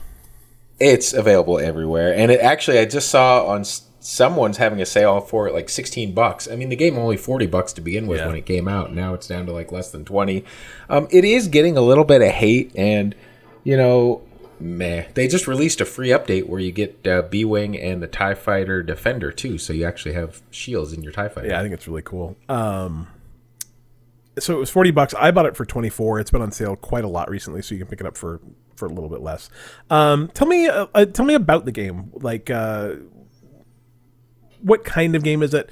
What uh, what's kind of the general plot of it? Because I thought the the story was actually like shockingly good. At least what I've played of it so far. So it's written by Walt Williams and. Uh, I think the dude who wrote uh, Star Wars Battlefront single player. I don't remember his name. The guy that wrote. Um, oh, it's Walt Williams, and Walt Williams is that guy. Um, ah, the other dude used to work for IGN. Doesn't matter. Good story. Go, Dylan. Or no, Eh, yeah. Hans. Uh, so uh, I mean, it, the the prologue dumps you in as you know, if you're a rebel, you're you're defending Alderaanian refugee, refugees, refugees, um, which is pretty great. Or if you're you know the Empire, you're trying to destroy the Alderaan transports, you know, carrying refugees from the planet they just destroyed. Um, and then after that, it takes place after Jedi, where you know the Empire is broken but trying to pull itself together which we get to see more of in the Mando. But anyways, um, it it's a Star Wars spaceflight sim. I mean, it, you're flying an X-wing. How it's the coolest thing ever. That's it's- what I've always wanted to do. I thought it was a pretty good mix of like arcadey and like Oh, it it is certainly not Elite Dangerous. no, but like with the the physics. there's enough like things you have to do to make it feel like you're not just playing like Afterburner, though. You know. Oh, for sure. Yeah, you, you know, it's it's just like the original games where you have to balance your laser power versus your shield power versus your engines. Things get funky. I mean, the HOTAS stuff works great. It's uh yeah, it's the gameplay is fun. It is definitely not elite. If you want it like real space physics flight, you want to play elite. But Sure. What uh, what's your favorite part about it? I think I've said that. I get to fly an X-wing. I mean, come on. That's, Uh, You know, I'll admit I really like flying the A wings. Like I thought they were really fun.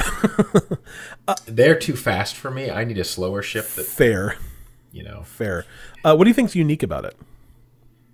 That's you know, it's not that unique, right? Other than the fact that we haven't had a Star Wars flight sim in twenty some odd years, right? I mean, I would argue that Actually, probably thirty. that years. it existing is unique. Like there are not many games like that. Even on the PC, there are not many games like that. There used to be a ton when we were younger, and there just aren't that many anymore. So, especially like AAA Yeah. ones.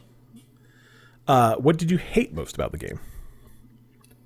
What do I hate? Uh, actually, very little. Uh, the multiplayer is, uh, the matching is difficult, right? So I'll I'll drop into a multiplayer game and either win easily or just be slaughtered. There's no middle ground, so it doesn't feel like there's a um, a good matching system yet, which I assume they'll work on because they're they are doing a bunch of free updates and stuff and balances. Um, but I think right now that's just that's the hard part. That's the difficult part is that I just don't feel like you know I'm playing at my level, which is low anyways. But you know I uh, I would like to be challenged. I will tell or you not slaughtered. yeah, challenged but not that challenged. I think that's I think finding that sweet spot is like I don't mind losing, but I hate losing bad, you know. Uh I think actually my least favorite part about the game and it's only because I had to replay it so many times cuz it crashed a bunch on me is that the animation like there's interstitials in between your uh in between your flights where you like kind of learn about your mission and you talk to the, story is built out by your mission briefings and talking to like your teammates um and because I had to replay the same thing so many times, I realized very quickly that they all have the same anim like each character has it, a one animation that just loops. And so like watching some guy like bring his hands forward and kind of cross his arms and then put his hands down by his side and then put them behind his back then bring him to his side again and then crossing his arms. I'm like this this is this is rough. This is very rough but i get it. Like it, it was a it's an interesting game. I would like to see more games like squadrons that are essentially like budget aaa games. Like they do one thing and they do one thing really well and they're 40 bucks. So tell me why is it your game of the year? What made it better than every other what made it better than tarkov? Is it because it didn't punch you in the junk every time you picked it up hans? Actually, I uh, I put that somewhere. That's exactly. I oh I, I, I in my uh, chat with uh, Fancy Lad and Mad Dog, the guys I play Tarkov with. I was like, I can't list Tarkov because it's exactly that. It's a punch in the junk. As much as I enjoy it every single time.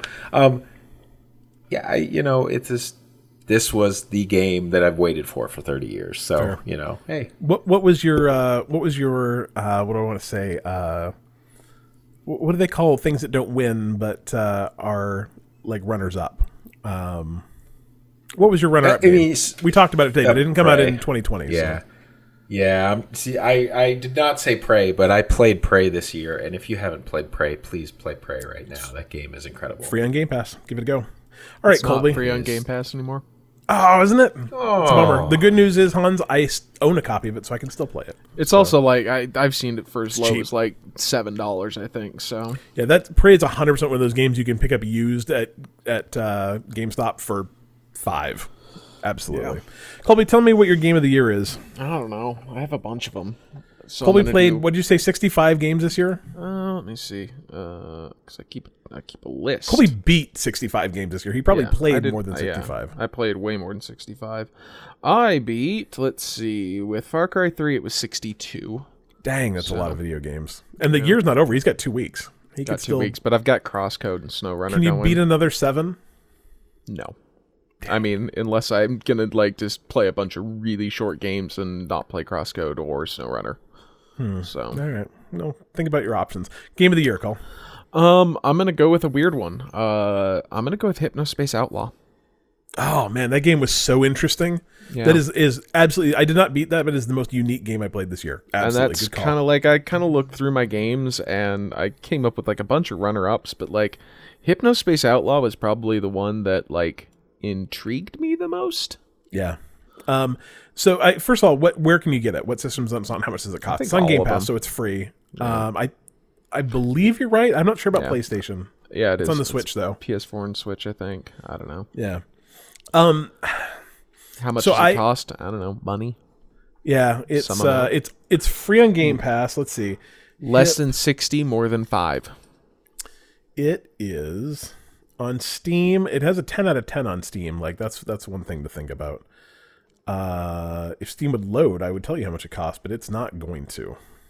Neither of those things are going to load. I think it's Uh, like 20 fifteen bucks. to twenty. Yeah. Yeah, it's 20. So, um, I, I know that the hardest thing I can probably ask you to do is describe this game to me, but You're a moderator on a forum. That's I mean, like literally, that's what it is. You are a moderator on like a virtual forum. MySpace, Yeah, well, like no, not MySpace. Angel My- Fire.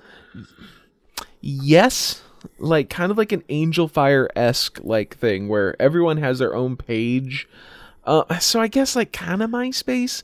I mean, it's like- probably actually closer to like if MySpace or Angel Fire was inside AOL. Yeah, yeah. Um it uh very much if you were using the internet in 93? no, no, no. It was way later than that. I would say like 98. Um it very much had that kind of forum feel um to it. See, and the reason I say 93 is because by like 95, 96, I had internet access, and that meant I could yeah. just go on the, the wide internet. And this to me felt very much like it was trying to keep you, like, you were using a. I mean, Cliff, I want to point out in like 96 they still I think had like AOL keywords. Yeah, I suppose that's true. Anyway, mid I, 90s. I'm gonna we'll say, that your internet and my internet, um, like uh, life is not the same as average. Other people's, that's fair. Yeah. I mean, I had the high speed internet in '97, Yeah, that's fair. so All right, so moderator on weird chat Yeah. or weird yeah, and so so they you know say like, hey, you need you know like we're we're getting reports that there's like a copyright infringement, and we need you to go find all of the like um usages of this like not image but like this character. And so you have to that's kind of the hint that they give you. It doesn't tell you where it doesn't tell you how to find this. You have to go and kind of search it out. And so you'd find like you know certain uh like oh hey this person has a page about it. And so of course they're going to be using that. And you can use like kind of an internal search to perhaps find it. And and so you're just trying to find violations of essentially their TOS and um I don't know like I 'cause I, I don't remember where it gets to it but like vaguely spoiler I guess is that uh it appears to be like a virtual, like a literal virtual thing where you plug in and go and do it. And they push a video game live that ends up killing, I think, eight people um, no. and destroying the service. Um, and so a part of it takes place like 10 years later when they're doing like a like hey we're, we're trying to bring back like the retro page of this um and you're the uh you're they're like oh wow we've got like an actual person who was a moderator on this and that's you. And then you have to you're basically trying to recreate that. So you have to go find like pages and like archive them for them. Um, so you have to like do like kind of like look through that and go like oh you know like there's certain ways that you can find like hidden pages. Um, and you have to like go and find that. But also someone hits you up and like hey like i don't think that was an accident and you're trying to solve essentially how this thing that ended up killing eight people happened oh, interesting. it's yeah it's it's a very interesting thing um what's the general plot i think yeah that's about it That's about my- it. Yeah. yeah favorite thing about this game i like i've never played a game like this um, I have played a lot of really weird game this year. I spent 102 hours hunting um, virtually. I played a game in which you drive around in mud slowly, and now I'm playing a game where you drive around in snow slowly. Um, and I did not get any weird looks from my wife when I was playing any of those games. And I got Hypnospace Outlaw. She's like, What are you playing? I'm like, Oh, you're Yeah. a moderator of a, an imaginary forum. She's like, And this is fun? I'm like, Oh, yeah, very much so. There's like a mystery involved. She's like, Okay, okay then. Um, I, I don't think I've ever played a game like it. I, I So- think too, like the other side of that is that not only have you never played another game like it, but a game like that for all intents and purposes, should not exist on No. a console. Like it, it should be a Steam game, and you'd go like, oh no, actually, I'm not even. It should not be a Steam game. It should would be like a web itch.io game. It was. Yeah, yeah. It started out as an itch.io game. and that's what I would expect is that it would be Uh-huh. some weird game that, like, maybe it got big, but it never got off itch. Like No, that's what I would expect. It, like the fact that it was released on a console day one on Game Pass makes Uh-huh. literally no sense, except when you know, like, the people who made it. Like the folks who made it are all kind of big developers in that kind of weird indie space. So Yeah. super strange. What makes Uh, it unique is all of it. like if I described that and you're like, oh well, what makes that unique? Like I don't know. I, you need to have your head checked because Yeah, everything. Uh, what did you hate most about it? I mean, I don't. I didn't really dislike anything. Some of the puzzles were a little obtuse, but I'm never sure if that's just me and the way my stupid brain works, or if that's just like how the game is. Um, but it was never like frustrating. It was never like uh, I hate this because of you know like I can't figure out. None of the puzzles were. I mean, most of them weren't even really necessary. It was a lot Yeah. of like you know you can skip this if you want. There's some main ones, but those were never hard. It was more like kind of side quests that you kind of do on your own. Um, but pretty much nothing. Yeah, my only real complaint about it was length. Like, and that's probably why It wasn't very it. long. I thought it was like fifteen or twenty hours. No, I don't think so. Oh, really? Oh, maybe I I, should say- go back and finish it then. I want to say uh, it was like, let's see. I may be wrong on this, but I thought it was like six. If it's Hmm. six, nah, ten to twelve. So that's. I thought it was. I thought it was about twice that. So that's not Yeah, terrible. it- I should I- go. and- I should go finish it. Yeah, it was probably I. Would, I now that I think about it, yeah, maybe ten hours. Yeah, but it was well worth it because like i said it does break it up into really like the first little bit you are just like a moderator and that's fun but the the second half is very interesting I should definitely try that again. It was. It was a cool game. So Yeah. definitely there. All right. Well, I think that's uh, game of the year. Do you have any other uh, games you'd like to shout out, Colin? yes of We'll course go. i do Yeah, yeah. um so west of dead That was I. I was trying to decide between West and De- West of Dead and Hypnospace Outlaw, and I had a lot of fun with both of them, and I mostly just chose Hypnospace because there's no game like it. West of Dead is, you know, it's a very interesting roguelike, um, which I don't like roguelikes, and I probably put 45 hours into this one, if not more. Um, really good game. I um, wish more than anything that West of Dead had like easy mode because I Yep. love the game. I love the look of it. I love the style of it, and it's just too hard. Like i am not willing to put in the time. Yeah. Um that's one thing I just uh, really go back to Crosscode. Crosscode has amazing accessibility options. I mean not like a ton, but like hey, do you want to make it so the enemies do 20%, you know, damage to you? And I'm like, "Yes, I do because this boss is pissing me off." Um Yep. th- a ton of things like that. Like, do you want to make it so the the bad guys don't attack you as much? Like, or when they attack you, they don't hit you as much? I'm like, yes, I do. Um, puzzles in that game, you can set a like a length. Like, do you want it at full speed or do you want to bump it down to like twenty percent so they or fifty percent so that you know you have longer to hit switches and stuff. All games should have that. Yeah. Um, Journey to the Savage Planet. I know that you didn't particularly like it, but I think it's because you played it co-op. Co-op that No, I- game I was thought that not game was great. good. and Um, I, I think the problem is is we played it co-op and I'd already beaten it, Yeah, so I knew agree. everything.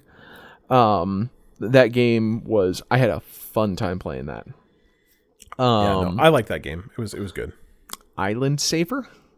I mean, I hundred free sponsored by a bank video game. yep, I hundred percented both it and its DLC. So So weird. I mean, like it was fun. I had a really good time playing it. Um, zero zero zero zero, which was a, I, I believe Hans corrected me last time. It's a one bit game because it's in black and white. Yep. Uh, really fun. Like, uh, what are those? What are the Meat Boy things called? Uh, Splatformer Yeah. um, except that it's not aggravating because there's 60 levels. You die, it instantly just takes you to a new level. And once you beat that, it takes it off the list, and so you're just going down until you you can whittle away all the levels. Um, and it's instant. It's not like a loading screen or anything. It just literally takes you. You die, it takes you to the next level instantly. That's awesome. Um, really fun game. And then Carto because Carto was uh, a very interesting little puzzle game um, that I enjoyed. Game uh, Pass game. Game Pass game, and it's like I don't know, six hours long and just kind of chill. There's no bad guys. There's no nothing. You well, actually, there might be bad guys. I can't remember. I don't think there is though. Um, just real fun puzzle game. I'm probably gonna play that one over the break. I Um, would- that- I would suggest it. Yeah, it's looked really, good. really fun. Um, while we're throwing honorable mentions, that was the that was not runners up. Honorable mentions. I was gonna give uh. I, like that almost was my game of the year. Like the only reason Ikenfell was not my game of the year is because I thought it was a little bit long. Um, it was one of those games that you like look it up and it's like it's 15 to 20 hours and it took me like 22 and I'm like, how could you have beaten this game in 15? Like I don't, I didn't do any of the side quests. There were barely any side quests. Like I don't know how you could have made this game. I was playing it on easy. Um, so I don't know how it could have been any shorter, but it could have been five hours shorter. And honestly, you could have probably taken that five hours out just by making like all the bosses not have 35 forms that you had to beat them through. Um, like Yeah. the boss battles were ridiculous. The last boss, I think, literally took me an hour and a half to beat, which is just dumb. That is. Um, but besides that, the story was great. It was probably the most inclusive game I've ever played. Um, it like it, was- it was one of those games that you like you you play as like a straight cis guy and go like super weird that this game is like literally a bunch of like LGBTQ characters all like hanging out together and I'm like I bet you if you are a LGBTQ person like all you do is hang out with other ones so you know like it's probably actually real life just not for me um but it was cool to play a game with like uh, non-binary characters. It was cool to play a game with folks whose pronouns were not he, him, she, her, they, or them. They used the ones. I wish I could. I, I'm a terrible person, but I don't remember what they are. The ones that start with like X. Um, yeah. Yeah, like I thought that was really neat to play a video game, a mainstream video game, a game that launched on Game Pass day and date that had that kind of inclusivity. But the same, like you were saying about Crosscode, it also had the most amazing set of accessibility options in the entire world, where I could tailor that game to the exact level of difficulty I wanted to play it in. And if you wanted that game to be hard, you absolutely could. If you wanted that game to not be hard, you absolutely could, and I loved that. I will never understand people who push back on accessibility options. Right? Like, like, I played the first 15 hours of Crosscode like on the you know normal settings. It wasn't until I hit a boss that I just could not beat that I'm Yeah. like, why am I doing this over and over when I can just literally bump this down, beat him, and move on to play more of the game? yeah, absolutely. Yeah. Um, I think I was also shout out Hades, which is a game I have not beat yet, but I absolutely like. I wish that game was on the Xbox because if it was on the Xbox, I would own it right now, and I probably would have beaten it already. It's Is it coming out? I think so. Xbox? I'm sure it will. Um, the only reason I haven't beat it yet is because it's on the the PC, and I just don't play PC games nearly as much. Um, but the game is incredible. It's gorgeous graphically. Um, the gameplay is amazing. I don't like roguelikes at all, really. Um, and it is because the story is an an like integral part of the roguelike structure. It's really cool because when you die, that just means you get more story. Um, it's really good. I liked Hades a, a whole lot. And again, like man, that is a, a company. I was reading about them the other day. They kind of made a big deal about it when um, it came out, like with all the crappy stuff that um, CD Projekt Red has been doing regarding crunch. Um, the company that makes Hades, uh, Supergiant Games, are the same folks that made Transistor and Pyre and Bastion. Um, they're like a 20 person team. They do not crunch at all. Um, they force their employees to take three weeks of vacation a year. Like you have to take that much vacation. There's there's no options. They're really big on like people not working more than they need to. Like if you if you know if, if you want to do something, sure, but there's that is a, a studio that has almost no crunch and they produce amazing games. Um, like Hades is an incredible game, um, and so like you can do it without crunch. You just have to. It's all about management. It's all about priority. It's all about um, not hitting a quarter. You know, so I think Supergiant should get some shouts out for making a great game, but also making a great game that didn't destroy twenty people's lives, um, which is good. All right, uh, those are games of the year. Oh, I Colby's got one more. I'll, I'll, I'll, I'll also add SnowRunner. I haven't beaten it because again, it's like 102 hours long, but I've put probably 15 to 20 hours into it, and it is super solid and fun. And it is going to be no one's except like one dude's game of the year who's really into SnowRunner. Yeah, I think. I mean, I think overall, like, I think the thing I will say is, I think that this year, probably probably 2019, but really 2020 was the year where I realized that I could never buy another AAA game and just be fine. Like, there are so many. Like, I look at Game Pass, and every like every two weeks they drop another two, three, four, five, 15 games on a Game Pass. I'm like, cool. I don't need to buy a AAA game because I'm perfectly happy to play weird little indie games that are lots of fun and are only 10 hours long instead of anything else. So I don't that, that was a big thing I've, for me. I don't think I've played a AAA game this year. I've Even if we're going back to like games that aren't from this year, I'm not sure I played a AAA game. yeah, I played. I mean, I Kingdom guess Far Cry. I played Kingdom Hearts 3 and I played Final Fantasy 15. And my thought about both of those is that they were interesting spectacles that were absolutely too long. Um, and I'm, I mean, I paid $60 for Kingdom Hearts, so I guess whatever.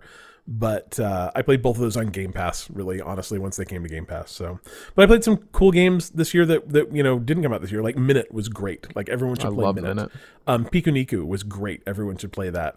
Um, sea of Solitude is actually just got a, a Switch release date um, at the Game Awards, and that game was great. I, I really like that. Sea of Solitude on Game Pass. It is on Game Pass. Um, you know, I played. I just played some cool stuff, and Colby has a list. We should you should publish that list somewhere, Cole, so everyone can look at it. Because there's some good stuff out there. Some really good stuff out there. I right. played uh uh shoot, what was it? Sword Art Online, the Fatal Yeah. Bullet. I love that go. game.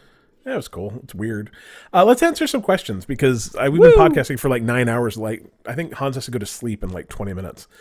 Um, Vinny asks. Uh, this is more CD Projekt Red cyberpunk stuff. Do you think the criticism and/or hate CD Projekt Red is getting specifically for Cyberpunk 2077 is warranted? Criticism and hate are two separate things, of course.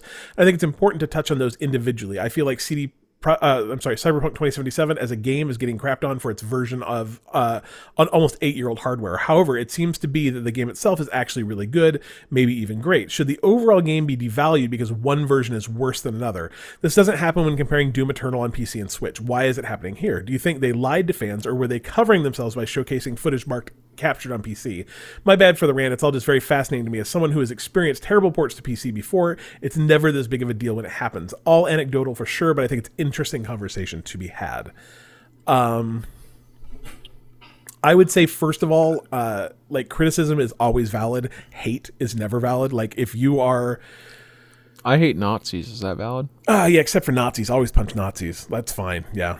Um, hate towards game developers, hate towards community managers, hate towards anyone who's stupid. And I mean, where what was the quote I sent you the other day, Cole, where the guy was like, you know, Cyberpunk came out and it's not really good. I just like don't know what to do with my life. I've life spent all week crying.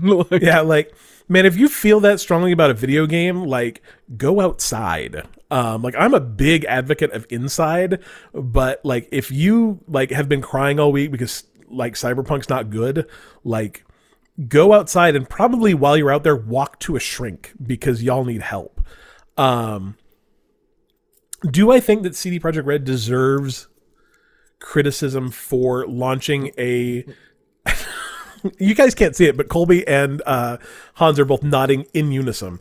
Um, for releasing a game on eight year old hardware, yes. Um, I don't think it matters how old the hardware is. If you're releasing a game on it, um, it, should, should be good. work. Yeah, and if it's not, that's on you. And it sounds, to be honest, like if I'd read this before I'd read the quotes where they were just like, I don't know, I guess we just didn't really look at it.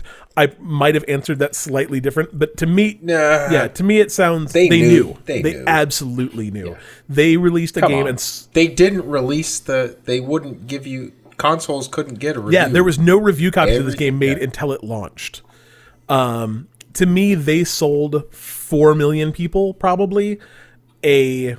I mean, even if you figure two million, so if if four million went to PCs and four million went to consoles, even if you assume two million of those copies went to old gen, last gen people, they very purposely screwed over those people, and I think that is like there's a difference between to me there's a difference between a bad port and a intentionally uh intentionally making a game that you know is not good and still trying to sell it to people for $60. Like that that's the difference. Yeah, this wasn't a port. Yeah.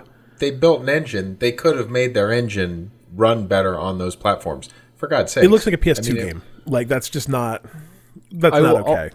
I will also say I, I don't know about Doom Eternal, but like in the past, like when you have like Doom getting released on Switch, most of the time that's not at the same time as Yeah. the, you know, it's not. But all of them are day and date. It's you know sometimes the Switch. I mean, the first Doom came out on the Switch how many years afterwards, and I mean like a lot of ports like that get crap too. Um, Borderlands 2 on PS Vita was unplayable garbage when it first released, and people were pissed about that. And it was because it was on the Vita. It got a lot better, and I think these will possibly get better. But Well, I think the other side that is too is I don't think that anybody. I don't think the marketing for Doom Eternal on the Switch was it's just the same as playing Yep, it on an yeah. Xbox. It's just the same as playing it on PC. And I don't think that the CD like that Cyberpunk anyone expected it to be the same. Like I knew I wasn't going to get ray tracing on my Series X or my One X because it doesn't support it. I knew I wasn't going to get 4K 60. I but I I think I could rel- I could you really thought easily it would look better than GoldenEye. well, I mean, I think it is reasonable to expect that on a C- uh, a One X, you know, like the most powerful gaming system until I don't know a month ago, that I would be able to get 1080 30 and like not have it look worse than like, like I'm not kidding when I say most of the screenshots I've seen of that game look worse than GTA 5 that came out on the Xbox 8 years ago. You know, that was a that was a reskin of a 360 game. Like a game's it's horrible and it is all on CD Projekt Red to to fix that and they deserve every ounce of criticism that they're getting for it. Like they didn't have to release it on these systems and they chose to. And they didn't have to release it on December 10th and they chose to. So I I You're saying all the right things. That yeah, I agree with you. it's it's just it's to me it is irresponsible as a company. Like I mean, so if you take two million and times it by sixty, like what is that? One point two what two million times sixty? I can't. I'm not good at math, but let's see. Two one two three asking the one, wrong two, person three times sixty. So they sold hundred and twenty million dollars worth of games. You know, give or take twenty million dollars to folks knowing that it wouldn't work. Like that's just irresponsible. And like honestly, like I don't want to live in a world where you know this it involves you know a class action suit because I guarantee you there's somebody already thinking about launching some sort of class action suit against CD Projekt Red for doing it. But like to me, there's got to be consequences, and and maybe those consequences are just nobody trusts CD Projekt Red again. Um, and and that would be fair to me. So I don't know. You guys have any other thought? I'm sorry, I'm talking too much. Yeah, you're good. Now, it- yeah, you covered. All right. Uh, Joe Coleslaw says, Happy holidays, Merry Christmas to you and yours. We got like nine days, but I'll take it now. Uh, he's been catching up on 10 years of old Xbox in the last three days and will be doing so for the next two weeks. He uh, is now in the proud possession, the proud owner of my uh, Xbox One S, which I really, I love that system. That was a good, good gaming system. Um, but I don't need four Xboxes. Uh, just last night, a holiday miracle took place. I started explaining Game Pass to my girlfriend and showing what I've downloaded already, and she kind of was, you know, whatever about it. Um, and uh, I kept showing her all the games that it offered, and she stopped me on Hellblade. I was explaining how it took a deep dive into experiencing psychosis. She was intrigued. I managed to get past the boss of illusion, and she buckled in the back seat, ready for a hell of a ride. The last time this happened was with Layers of Fear, oddly enough. I know. With that, I have a question. So, first of all, congratulations on getting your wife to look at anything. That is great. Uh, I'm sorry, your girlfriend my wife. You know how it is. What game would you think would be just as fun to watch as it would be to play? Something that's not too long, not too grindy, but an engaging experience. What do you guys think? Uh, like, what's a good a good game for someone to watch you play? Tarkov. Every Sunday, Tuesday, and Thursday. Twitch.tv slash man socks. I actually really like I like so I don't think this answers Joe's question, but to me, like if you're gonna watch someone uh if you're gonna watch someone stream a game, I'm a big fan of watching games like Tarkov, where there is uh like I'm never going to play that game. And even if I did play that game, it wouldn't matter that I'd watched you play it. Like I don't watch like I'm not gonna, ever going to watch someone play Spider-Man like because I might play that game at some point. I'm not going to watch narrative, but I think like survival games and and games like Tarkov are great for stream watching. So go watch Mansocks play. That's what I'm What saying. about Twitch.tv slash Mansocks. What call? What about walking sims? Do you think they're fun to watch? Yes, and that's actually my recommendation was actually going to be uh, Firewatch or Oxenfree because I think both of them are very good um, games to watch, and, and neither of them are very long. They're both like three to five hours.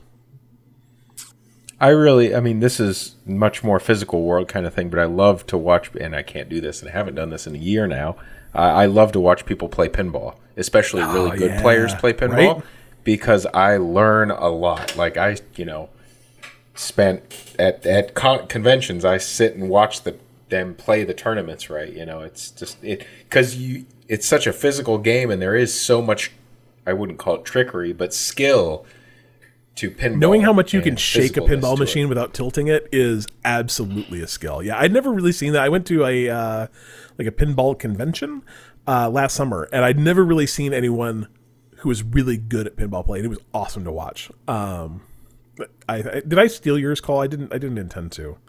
Oh, I think I don't know Firewatch. what you answered. I think Firewatch. Oh, yeah, I think Firewatch Oxenfree. Um, Tacoma is a very good game. Um, and uh, What Remains of Edith Finch, Edith I think, would Finch, also be good games. Uh, I would say Gone Home. Gone Home's a great game. Um, I was gonna go with uh, Beyond Blue. Oh yeah, absolutely, Um, absolutely. it's just a chill game where you swim around and look at fish. yeah. Um, which also reminds me, Ecco the dolphin. go the dolphin. If you break out your Sega Genesis, um, Well, it, uh, you swim around and look at fish. uh, what's the shoot? What's the Austin Wintory one I like a lot called? I like the soundtrack. Absu. Abzu would be a good one too. Um, I think all of those, like I think walking sims are because what they have is they're short. They generally have some sort of like puzzle that you can kind of talk through with someone else. Yeah. Um, I think puzzle games are another good one. Yep. Yeah. Like I, I would say even like um, oh, what's that Jonathan Blow one? Uh, the one where you're like trying to connect all the lines. Oh, The Witness. The Witness like is a is a it's probably too long, but that's a, a cool game to play with other people because you can talk through the puzzles and like people think abstractly um differently. Portal would oh Portal's a great one. I actually I've never played Portal One, but I've watched Colby play all the way through Portal One, so I guess I've watched Colby play it. It must be pretty good. I think all of those would be good. Uh, thanks, Joe. Uh, Big Dog Eddie says. Uh, so Eddie's yes, Colby. The Turing test is really good, but it's Oh, going yeah. off of Xbox, I think, at the end of this month. Uh, Game Pass, sorry. So, So- hurry and play the Turing Uh, test. 'cause and it's was only fun. like five or six hours. I like that game a lot. I get another game I didn't beat, but good. Uh, Big Dog says uh, he's got a couple of things that you should know. First of all, I hope that everyone is done shipping packages at this point because I want to say today is our cutoff for Christmas deliveries. He's a FedEx, so like you maybe still be able to get something via Amazon if you've got local Amazon deliveries. Uh, we at FedEx are trying to get everyone as fast as possible and get those gift ins on get those gifts uh, bought on time. I would say too, like you know, there's nothing wrong with leaving snacks out for your FedEx, UPS, USPS, Amazon delivery people. Like they probably like that, I would guess. Um, and then his question is: Is which game was a bigger disaster, Cyberpunk or Anthem? He says he wants to rem- you to remember that Santa knows if you've been naughty or nice. I believe he thinks he's Santa, uh, and so thank your delivery person. Like I said, leave, leave him I some would- chips. I would thank my delivery person, except I don't think like I've been at the bottom of my stairs, which are a half a you know like six stairs, seven stairs. Heard them knock on the door, gone up those stairs, opened the door, and they've already disappeared around the corner. So like, I don't know. I think they like hit it and then run as fast as they can to their car. So Right. you I uh so I will say two things. I bought a ring doorbell not because I'm like one of the paranoid nimbies that seems to um, populate the rest of my next door slash ring neighborhood, uh, but because literally they, most of them don't ring my doorbell, and so I didn't know I was getting deliveries um, until I got a ring doorbell. Um, you know, whatever. Um, the other thing is, so I subscribe to a meal service called Dinnerly. Uh, and somehow they every week are able to get onto my porch and leave a giant box full of food on my porch every week and not sing off my ring doorbell. I have no idea how they do it. I they think throw it from the uh, probably they're ninjas. And that's the only thing I can assume is that Dinnerly employs ninjas to deliver my food because I'll come outside. I'm like, when did this get here? Um, It's it's very impressive. Uh, all right, Cyberpunk or Anthem, biggest disaster. I would go Anthem. I mean, like, I think Cyberpunk has like more press in that it's bad, or that some of it's bad, but like, Anthem just didn't sell. Yeah. So I I will say one thing about Anthem. I think it's incredibly disappointing that that game didn't do better because it was fun. It was really fun. Um, I don't exactly know why it didn't do very well. Um, I think maybe it hit at a very inopportune time when Destiny was kind of like what people expected. Well, and I think that you're running into a problem where there's just too many of those type of games. Yep. But I mean, there was during that time there were a lot of them. Yeah, games as a service. I think. I think the reality is is when you really look at games as a service, um, Destiny is still around, and not many of the rest of them are. I think it's kind of like MMOs, where Yeah. you know you, have a ton, but then you have World of Warcraft, and that's not going away. And so it takes- a lot of people, yeah, don't want to play too. just takes a lot of oxygen out of the room. Um, and I was reading the other day that the new uh, Warcraft expansion is actually the, the fastest selling Warcraft expansion um, ever, maybe, which is weird to me. Yeah, it uh, the WoW it kind of makes sense. It changes the mechanics completely to how the game is. They actually take it back to the sixty level cap and change item levels. And I don't know how they do it. I probably should play it eventually. But uh, Have you played WoW recently? Uh, I played the last expansion, so every time an expansion comes out, I usually spend two or three months playing through it just for the content and um, storyline because I really do love the WoW universe. That's so good. I wish it wasn't like heroin to me. Yes, well, Um, that's, and then I give it up and push it away until the next Right. expansion. Oh, it's so good. Uh, I like. I think you're you're really right though. Is I think that there's only so much room for for those things, and I think Anthem. I think the disappointing thing about Anthem too is I think that if they'd if they'd pivoted fast enough, if they'd been able to get out some new content, if they'd been able to kind of get things working, I think maybe they had a chance, but they just didn't. Um, It was just too know, similar. Yeah, they're still talking about it, but I mean, man, you're Iron Man in that game. Like, I'm, I'm just like, it was so fun. It was so fun to fly around. It was so fun. I thought the missions were good. I thought it was really cool how all the different characters like interacted with one another. Where like, you know, Colby would freeze someone because he had freezing. You know, rays, and I would shoot them with like a, a explodey thing because I had explodey things, and we could work together to fight things. I don't know. I just disappointed that game didn't do better because I think it was it was had a lot of promise. Um, and I think that they're different. Like, I mean, to me, like what killed that game was probably amount of content. Honestly, like people were really disappointed that there wasn't ten thousand hours of content at launch, and they didn't like the grind in it. Um, whereas Cyberpunk's just broken. Um, to me, they're they're two different things, really, to some degree. So Well, and I mean, in Cyberpunk's benefit, there aren't that many other sci-fi dystopian future role-playing games of this breadth out right now. yeah, but I mean, like honestly, what's d- and tell me because I obviously has not played it, so I'm going to make sweeping generalizations. but is there a huge difference between it and other open world games, really, or uh, you know, a Fallout Four or a It's it's you know- all in the story, right? I Yeah. mean, it- you know, I I get to play with Keanu Reeves. which is cool. I like Keanu Reeves. I, I- to me, like what Cyberpunk is doing is nothing there it's doing is particularly groundbreaking. Um, which I think is why it's it's. I, I mean, I guess that's the thing. As I will say, is Anthem maybe wasn't exactly groundbreaking, but they were trying to do something really new. Um, that that kind of software as a service model was not as. I mean, like because you did kind of see it. It kind of like whoop, everything was a software service, and now nothing is.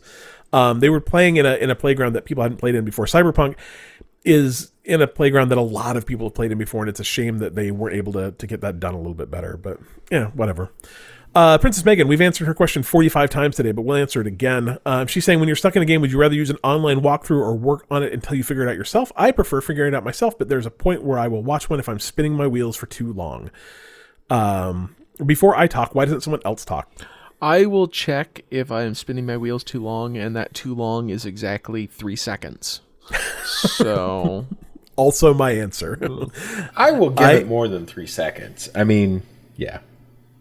I think it depends on the game too. Yeah. Um, to some degree, like I, uh, like I said, Knights and Bikes. There were a couple places where I got stuck, and like I would, but I knew that when I'd gotten stuck before, I had never been stuck for too long. Um, there are games where I know I am going to be stuck, And after I get stuck the first time, I just say, screw it. I will continue to use a guide for the rest of this game.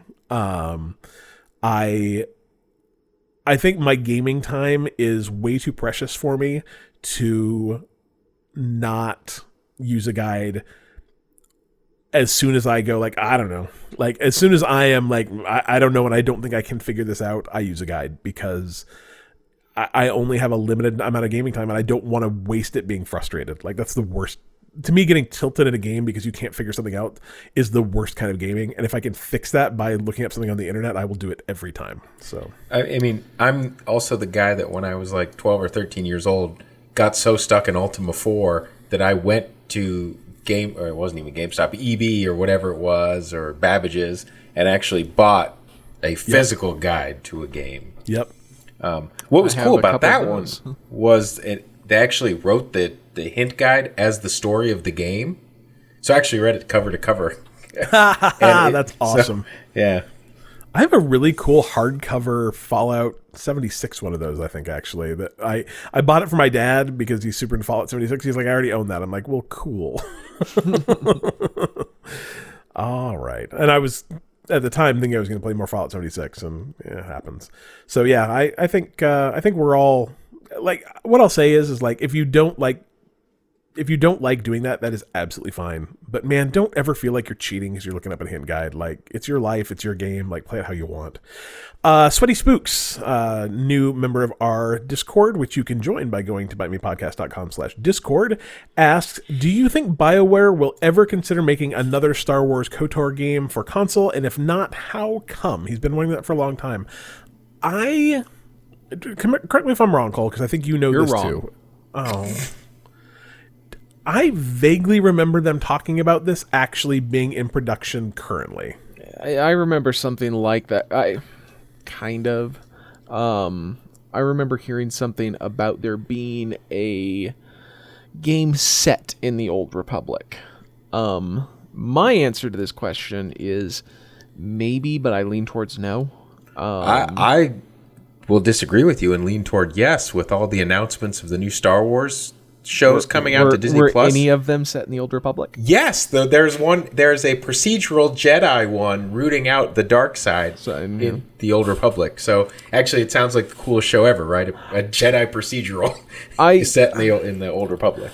I don't think you'll see one like KOTOR because I think very much one thing that Disney has done with Star Wars is this is the sto- this is the storyline. This is how it works.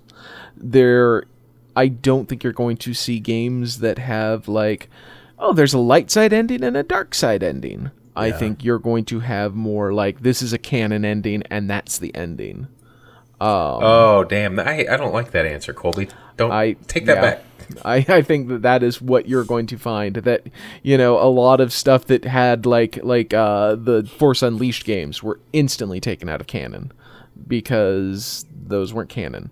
Um, they have their own canon, and I don't think you're going to see that kind of thing. You may get like a Knights of the Old Republic, but I don't think it will be the same type of game. You'll probably see you may see something set in the Old Republic, but I just don't think I honestly don't think Disney cares that much about the Old Republic because it's nerds that enjoy the Old Republic. I mean, Well, yeah, well, you'll, yeah. you'll you'll see their TV show, but I don't think you're going to get sprawling. Like, I don't think you'll ever see a movie set in the Old Republic, like a big movie. Maybe I'm wrong, but it just seems I think it'll depend on the Disney Plus views on the show, right? Yeah, I mean, that's yeah. what's going to drive. and that yeah, that agree. that will be yeah the real you know thing if that's a huge hit then maybe but i don't know you might and i mean like you may see i you may see people brought in in that kind of thing i think that's way more likely that you'll have like one show and you'll have it be kind of what mandalorian is where like oh hey here's ahsoka or rebels where oh here's um Thrawn. Thrawn, yeah, you know things like that. You may see it here and there, or even Clone Wars, where you had uh, Darth Maul. Uh, no, not Darth Maul. I was thinking Darth Bane. Darth Bane Oh, showed okay, up. nice. you Yeah, know, yeah, yeah. You'll see things like that, but I just don't see it being. I don't know. I think Disney has way too much of a stranglehold, and I think that you'll see those kinds of things and not like a full Knights of the Old Republic game. That I agree with you. I you know from the Disney canon, love Star one. Wars canon. Yeah, I mean I would too. I I am very happy that they have this stranglehold now though because we saw what happened to the last three movies, which was a Kathleen Kennedy, you know, kind of uh, I would call it almost a passion project or an ego project. And I'm glad that Jon Favreau and Dave Filoni now have Uh-huh. a you know they're doing the Kevin Feige on the Star Wars universe, and that's Yeah. going to be Um, but I mean, I think the answer is just go back and play KOTOR again. That is literally still one of the best sci-fi role-playing games of all time. Or KOTOR 2. Yeah. Also so good. what I will say uh, is that you should, if you have never read, if you like books and you've never read the Darth Bane series, It's good Like- stuff. those are real good. They're real good. Real good. Um, the the rumors about Kotor came out um, earlier this year, like in January, uh, and all kind of hovered around that BioWare Austin had actually made a prototype for Kotor. It was not picked up by EA. Um, it's not necessarily Kotor three. It was like a kind of reimagining of the first two to bring them in line with current Disney canon. So, does it exist? Maybe. Will it come out? Maybe. Um, And uh, see, apparently, I would something love like to see Revan in canon. Yeah, and that's that's what I Holy that shit. something like that may you know those kinds of like I said, it may be a game where you have the Kotor name, but not necessarily the Kotor game. Yeah. So yeah, like you know, I've, I've got a Darth Revan somewhere around here. Oh, he's right here. The uh, game we were trying to remember the uh, name of earlier was Jedi Fallen Order. By the way, not not a good game. Revan. That's a very Look, there he is. um, but apparently the success of Jedi Fallen Order have been kind of forcing them to relook at some of the games that have been in development. So, does it exist? Maybe. Is it coming out? Maybe. Be cool if it did. I I never played either of the Ko- Kotor games. You should. Really. Yeah, I played one of them a little bit on my iPad, and it was okay. Um, like it. Uh, Cliff. I, I you know They are like almost twenty year old games. Yeah, it's hard for me to go know, down. I get it, but I, I know that that's kind of your jam, man, but like it's in a world where there are new games every day, it's really hard for me to go back to old games that that aren't bad, but just like like oh, it's got such a great story. I'm like, yeah, but man, the mechanics are really rough. yeah, you should just read the story. This, like, yeah, that that it. you know, I think that's the thing is, is there like a novelization of Kotor? Because I think I would enjoy that almost as much. Should we No. write a novelization of Kotor? Yes. That, that'd be fine. All right. Uh, next question. This might be no. Yep. So last question actually is a question from Hans. So he has to answer it. Ask it. Uh, so, what is your favorite holiday themed game? Die Hard. Wait, what? Oh, There is a So Die Hard you- arcade game. Yep, There you go. there's, There's several Die Hard games. So what? Uh, what? What do you mean by holiday themed game? Like, uh, does it have to be Christmas, or can I choose any holiday? Any holiday. What's your favorite holiday themed game, Hans? well, so that's that's funny that you say that. Uh, so there was a I have three uh, and an honorable mention. There's the Wow. Xmas. well, no, three only. Uh, the Lemmings Xmas, Xmas Lemmings back in the day was super fun. right. They all had their little Santa hats on. Um, Halloween Harry was an old Apogee side scroller. yep, that game was fun. I remember that. Yeah, and uh, then quite honestly, um, this is kind of a game mode or a game time, but Overwatch always does the best holiday themed events, and we are now inside holiday uh, Winter Wonderland for Overwatch right now. It just started yesterday. I'm a big fan of holiday like themed things. Like I, I think that the Overwatch stuff's fun. I used to love the Rocket League stuff. Um, interesting enough, so I so I do a, a Christmas podcast. Strangely, in addition to doing this one, we're right in the middle of uh, doing uh, 26 episodes daily in a row. So uh, I've been podcasting a lot lately, and my wife and I actually outside of that podcast were talking about like video like if these existed like what cool video games there were that were christmas themed um because it seemed like a good way to for me to mix my two podcasts um a little bit. And it was it was surprising to me that how few of them are that there really aren't that many christmas set or even holiday set video games. Like i could not I, I was very impressed when you came up with three because we couldn't come up with any that weren't like oh yeah you know overwatch or oh yeah rocket league. So uh that was cool. Um, I think my favorite, like if we're going holiday like wide, I think Costume Quest is probably my favorite holiday themed game. I really like uh, the the setting of that. I've not. The funny thing is, is, I love those games, and I've played both Costume Quest one and Costume Quest two, but only probably for like two or three hours total between the two of them. Um, I just always seem to kind of like something else bright and shiny pulls me back. Um, but those games are both very cool and both set at Halloween, so check those out. Cole. How about you? Well, I can only think of um, like one game, and it was Costume Quest. Yeah, sure. Yeah, I mean, Halloween Harry. Now that you mention it, yes. Yeah. Um, so I'm gonna go with Die Hard Nakatomi Plaza there you go. because I've actually never played uh, Costume Quest. Um, because it was a first-person shooter on the PC in like the early 2000s, and I don't remember anything about that game other than the flashbangs were really, really good.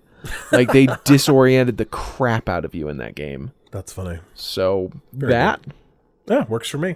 Uh, all right, we're gonna talk about some cheap free games, and we got Troll Corner. This is the longest episode we've ever recorded. Uh, That's not true. Uh, Epic Games. So I actually don't know what uh, what the Epic Games game is because it was not announced uh, when I went to look at it. Let's. Ch- There's a Let's lot of check and see if it rumors of now. lists of that I've seen on Reddit that everyone's denying, but there's like 12 fairly high-end games. They did that last year, yeah. So the uh, for the next, let's see, it goes up in 14 hours. So that would be uh, like middle of the day on the 17th, I guess. Um, so let's see, it's 6 p.m. my time. So that would mean uh, 8 a.m. tomorrow, I guess. So not middle of the day, really. Uh, 8 a.m. Pacific tomorrow. They're going to release their first game, and then I believe it is eight or nine. I think eight free games over the next eight days. Um, you do have to grab those daily, so make sure to get them. I got some really, really good games last year when they did this, so uh, check that out. Um, we just don't know what it is yet. So, um, although that does mean you, well, by the time you guys can grab them, hey, Colby and, and Hans, if you don't already own Pillars of Eternity and Tyranny, you should go grab both of those, I guess. I have a Mac that's like five years old, Cliff. Mm, But maybe someday you'll own a PC. That's all I'm saying, Cole. Grab it. It's free. I mean, what do you have to lose? Uh, Humble Bundle. Over on Humble Bundle, you can grab the uh, Quebec Indies bundle, which I have never heard of any of these games. Actually, that's not true. I've heard of uh, Jotun. That's actually a pretty cool game. But uh, Mages of Mystralia is in the $10 uh, like bucket and that game is a lot of fun i really like that so um, and they actually one time the, the developers of that gave me a free ticket to pax so i'm slightly indebted to them i believe so uh, go grab that The 10 bucks for mages of mystralia is worth it i'm sure those other games are cool too Ooh, ooh, Castle Story is really cool. I castle story that. is really cool Yes. see Yes, I Other fun kickstarted that. Super actually good. what kind of game is this oh yeah no this game does look cool It's a voxel. You create. It's a tower defense, but you create your own towers and defenses, and then at night, bad things try to attack your tower. that sounds great It yeah is a very cool voxel-based, uh, creative, fun. It's fun. Play it. Yeah, so go go spend ten bucks, support uh, a bunch of folks in Quebec. Uh, NES online games this month. I don't know when these get released anymore. Like it's just random. I I notice them. Uh, the NES game this month is going to be Nightshade, which I don't know what that is. Uh, the SNES game, uh, the one I've heard of, is Donkey Kong Country Three: Dixie Kong's Double Trouble! Exclamation point, which is a terrible title. Uh, the Ignition Factor, Super Valis Four, and Tuff E Nuff. So some really high quality games coming to, uh, I guess Nintendo Online if you were a subscriber to that. Uh, have you guys heard of any of those except Donkey Kong Country? I've heard 3? of Nightshade, but Is it just because you are familiar with the poison? no. Okay, just checking. Just play Crystalis. Ah, game's good. It's on there. Just play it. yeah, it's good. It's all you need. Uh, Game Pass uh, added more games because that's what they do.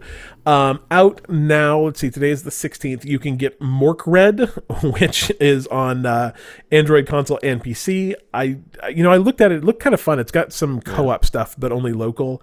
Uh, this next one, this one's hard um, because I keep telling myself like I'm not gonna play Skyrim again. Like I kind of want to see what the special edition looks like, but I'm not going to pay money to pay play Skyrim again.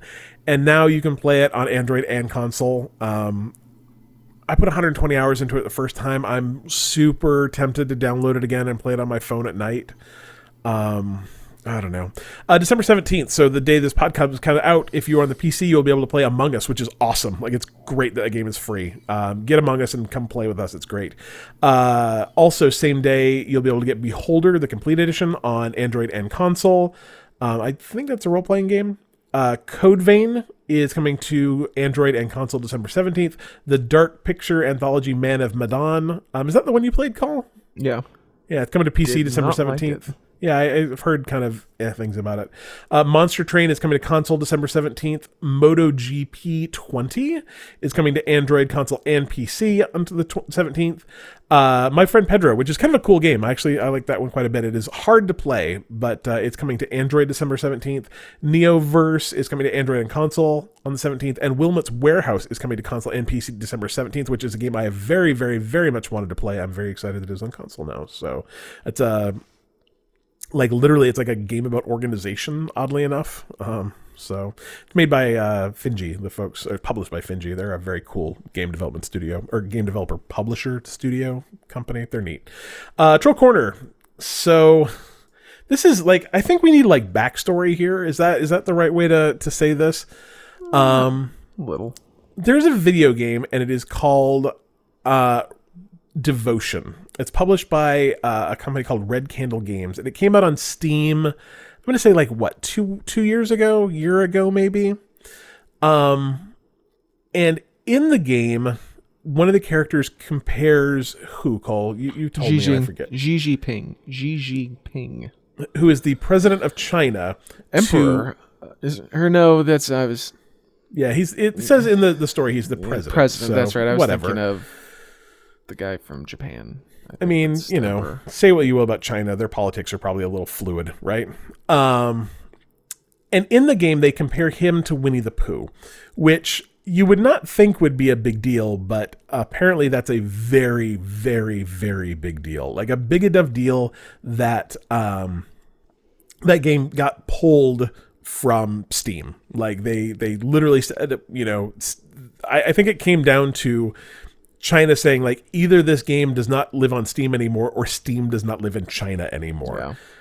Yeah. Um and so I think today actually uh GOG announced that hey, Devotion is coming to to GOG and you're like, "Oh, well, good guy GOG, like, you know, standing up in, you know, the face of censorship and uh you know, like they've done some like GOG as a platform and CD Projekt Red as a company have done some things that I don't necessarily agree with over time. Um, GOG specifically, they they've made some very big social media snafus that I, I think are really terrible. Um, good on them. Cole, were you going to say something? No, no, I was just trying to pronounce. Like I can never. It's Xi Xi Jinping. Xi That's a tough one. Yeah, like because there's an N. Yeah, yeah, there is. sorry. Anyway, no, that's fine. Um, so you know, GOG announced they were going to do it. Um, Red Candle Games actually were like, "Hey, cool, this is actually happening. Thank you for your support." Like they made a, a pretty, from what I understand, a pretty good horror game um, that people just have not really been able to play. Uh, immediately after the announcement that uh, this game was coming to GOG, they backtracked and said earlier today it was announced that the game Devotion is coming to GOG. After receiving many messages from gamers, we've decided not to list the game in our store. Um, that's called being chicken. That, that's called GOG would like to sell games to China, yeah. and if they can't, they'll just pull that one game rather than not have any of their games. So, if you've ever been online and seen somebody accuse someone of censorship, like, oh my gosh, I can't believe they're censoring me, nine out of 10 times, what you're experiencing is not actually censorship. Like, a Facebook cannot be accused of censorship because Facebook is not a government, they are a, private, they're a company, private company. So, they cannot censor you. They cannot have you on their platform, but that's their right as a private company. Um, in case you're wondering, when a country influences a company to not put something out, that's actually censorship. um, and it's not not great. But what do you do? Capitalism. Yay! All right, guys, we're 19 hours into this podcast. Do you have any thoughts, hopes, dreams before we uh, wrap it up? I'm hungry. I'm also hungry. It is Chipotle night at uh, my kid's school, so we're gonna get Chipotle and support a PTA because That's what you do, I guess. I'm gonna eat a burrito the size of my forearm. It's gonna be great. Uh, are you also no? Uh, you ate before you got here, so you're not hungry. You're probably sleepy because it's nine. All right, uh, we're Bite Me Podcast. That's a good thing. You can find us Bite me. Oh, not yet, not yet. BiteMePodcast.com, which is currently being managed by uh, mine and Hans's personal friend, Rich. He's doing an excellent job. Oh, does this hate me? Uh, well, have you, have you ever met him in real life? No. Hans and I have. We have we have I've never broken. met Hans in real life. Oh, that's a shame. That's a real shame. Yeah, he's right there. That's Hans. Um, Hans and I have broken school bread with uh, with uh, Rich. It was great. School bread is dope. If you ever go to Norway or Walt Disney World, highly recommended. Anyway, bitemepodcast.com.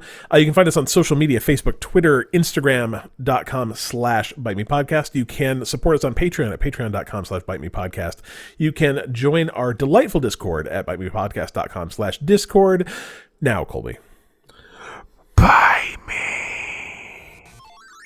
It was very good. Thank you.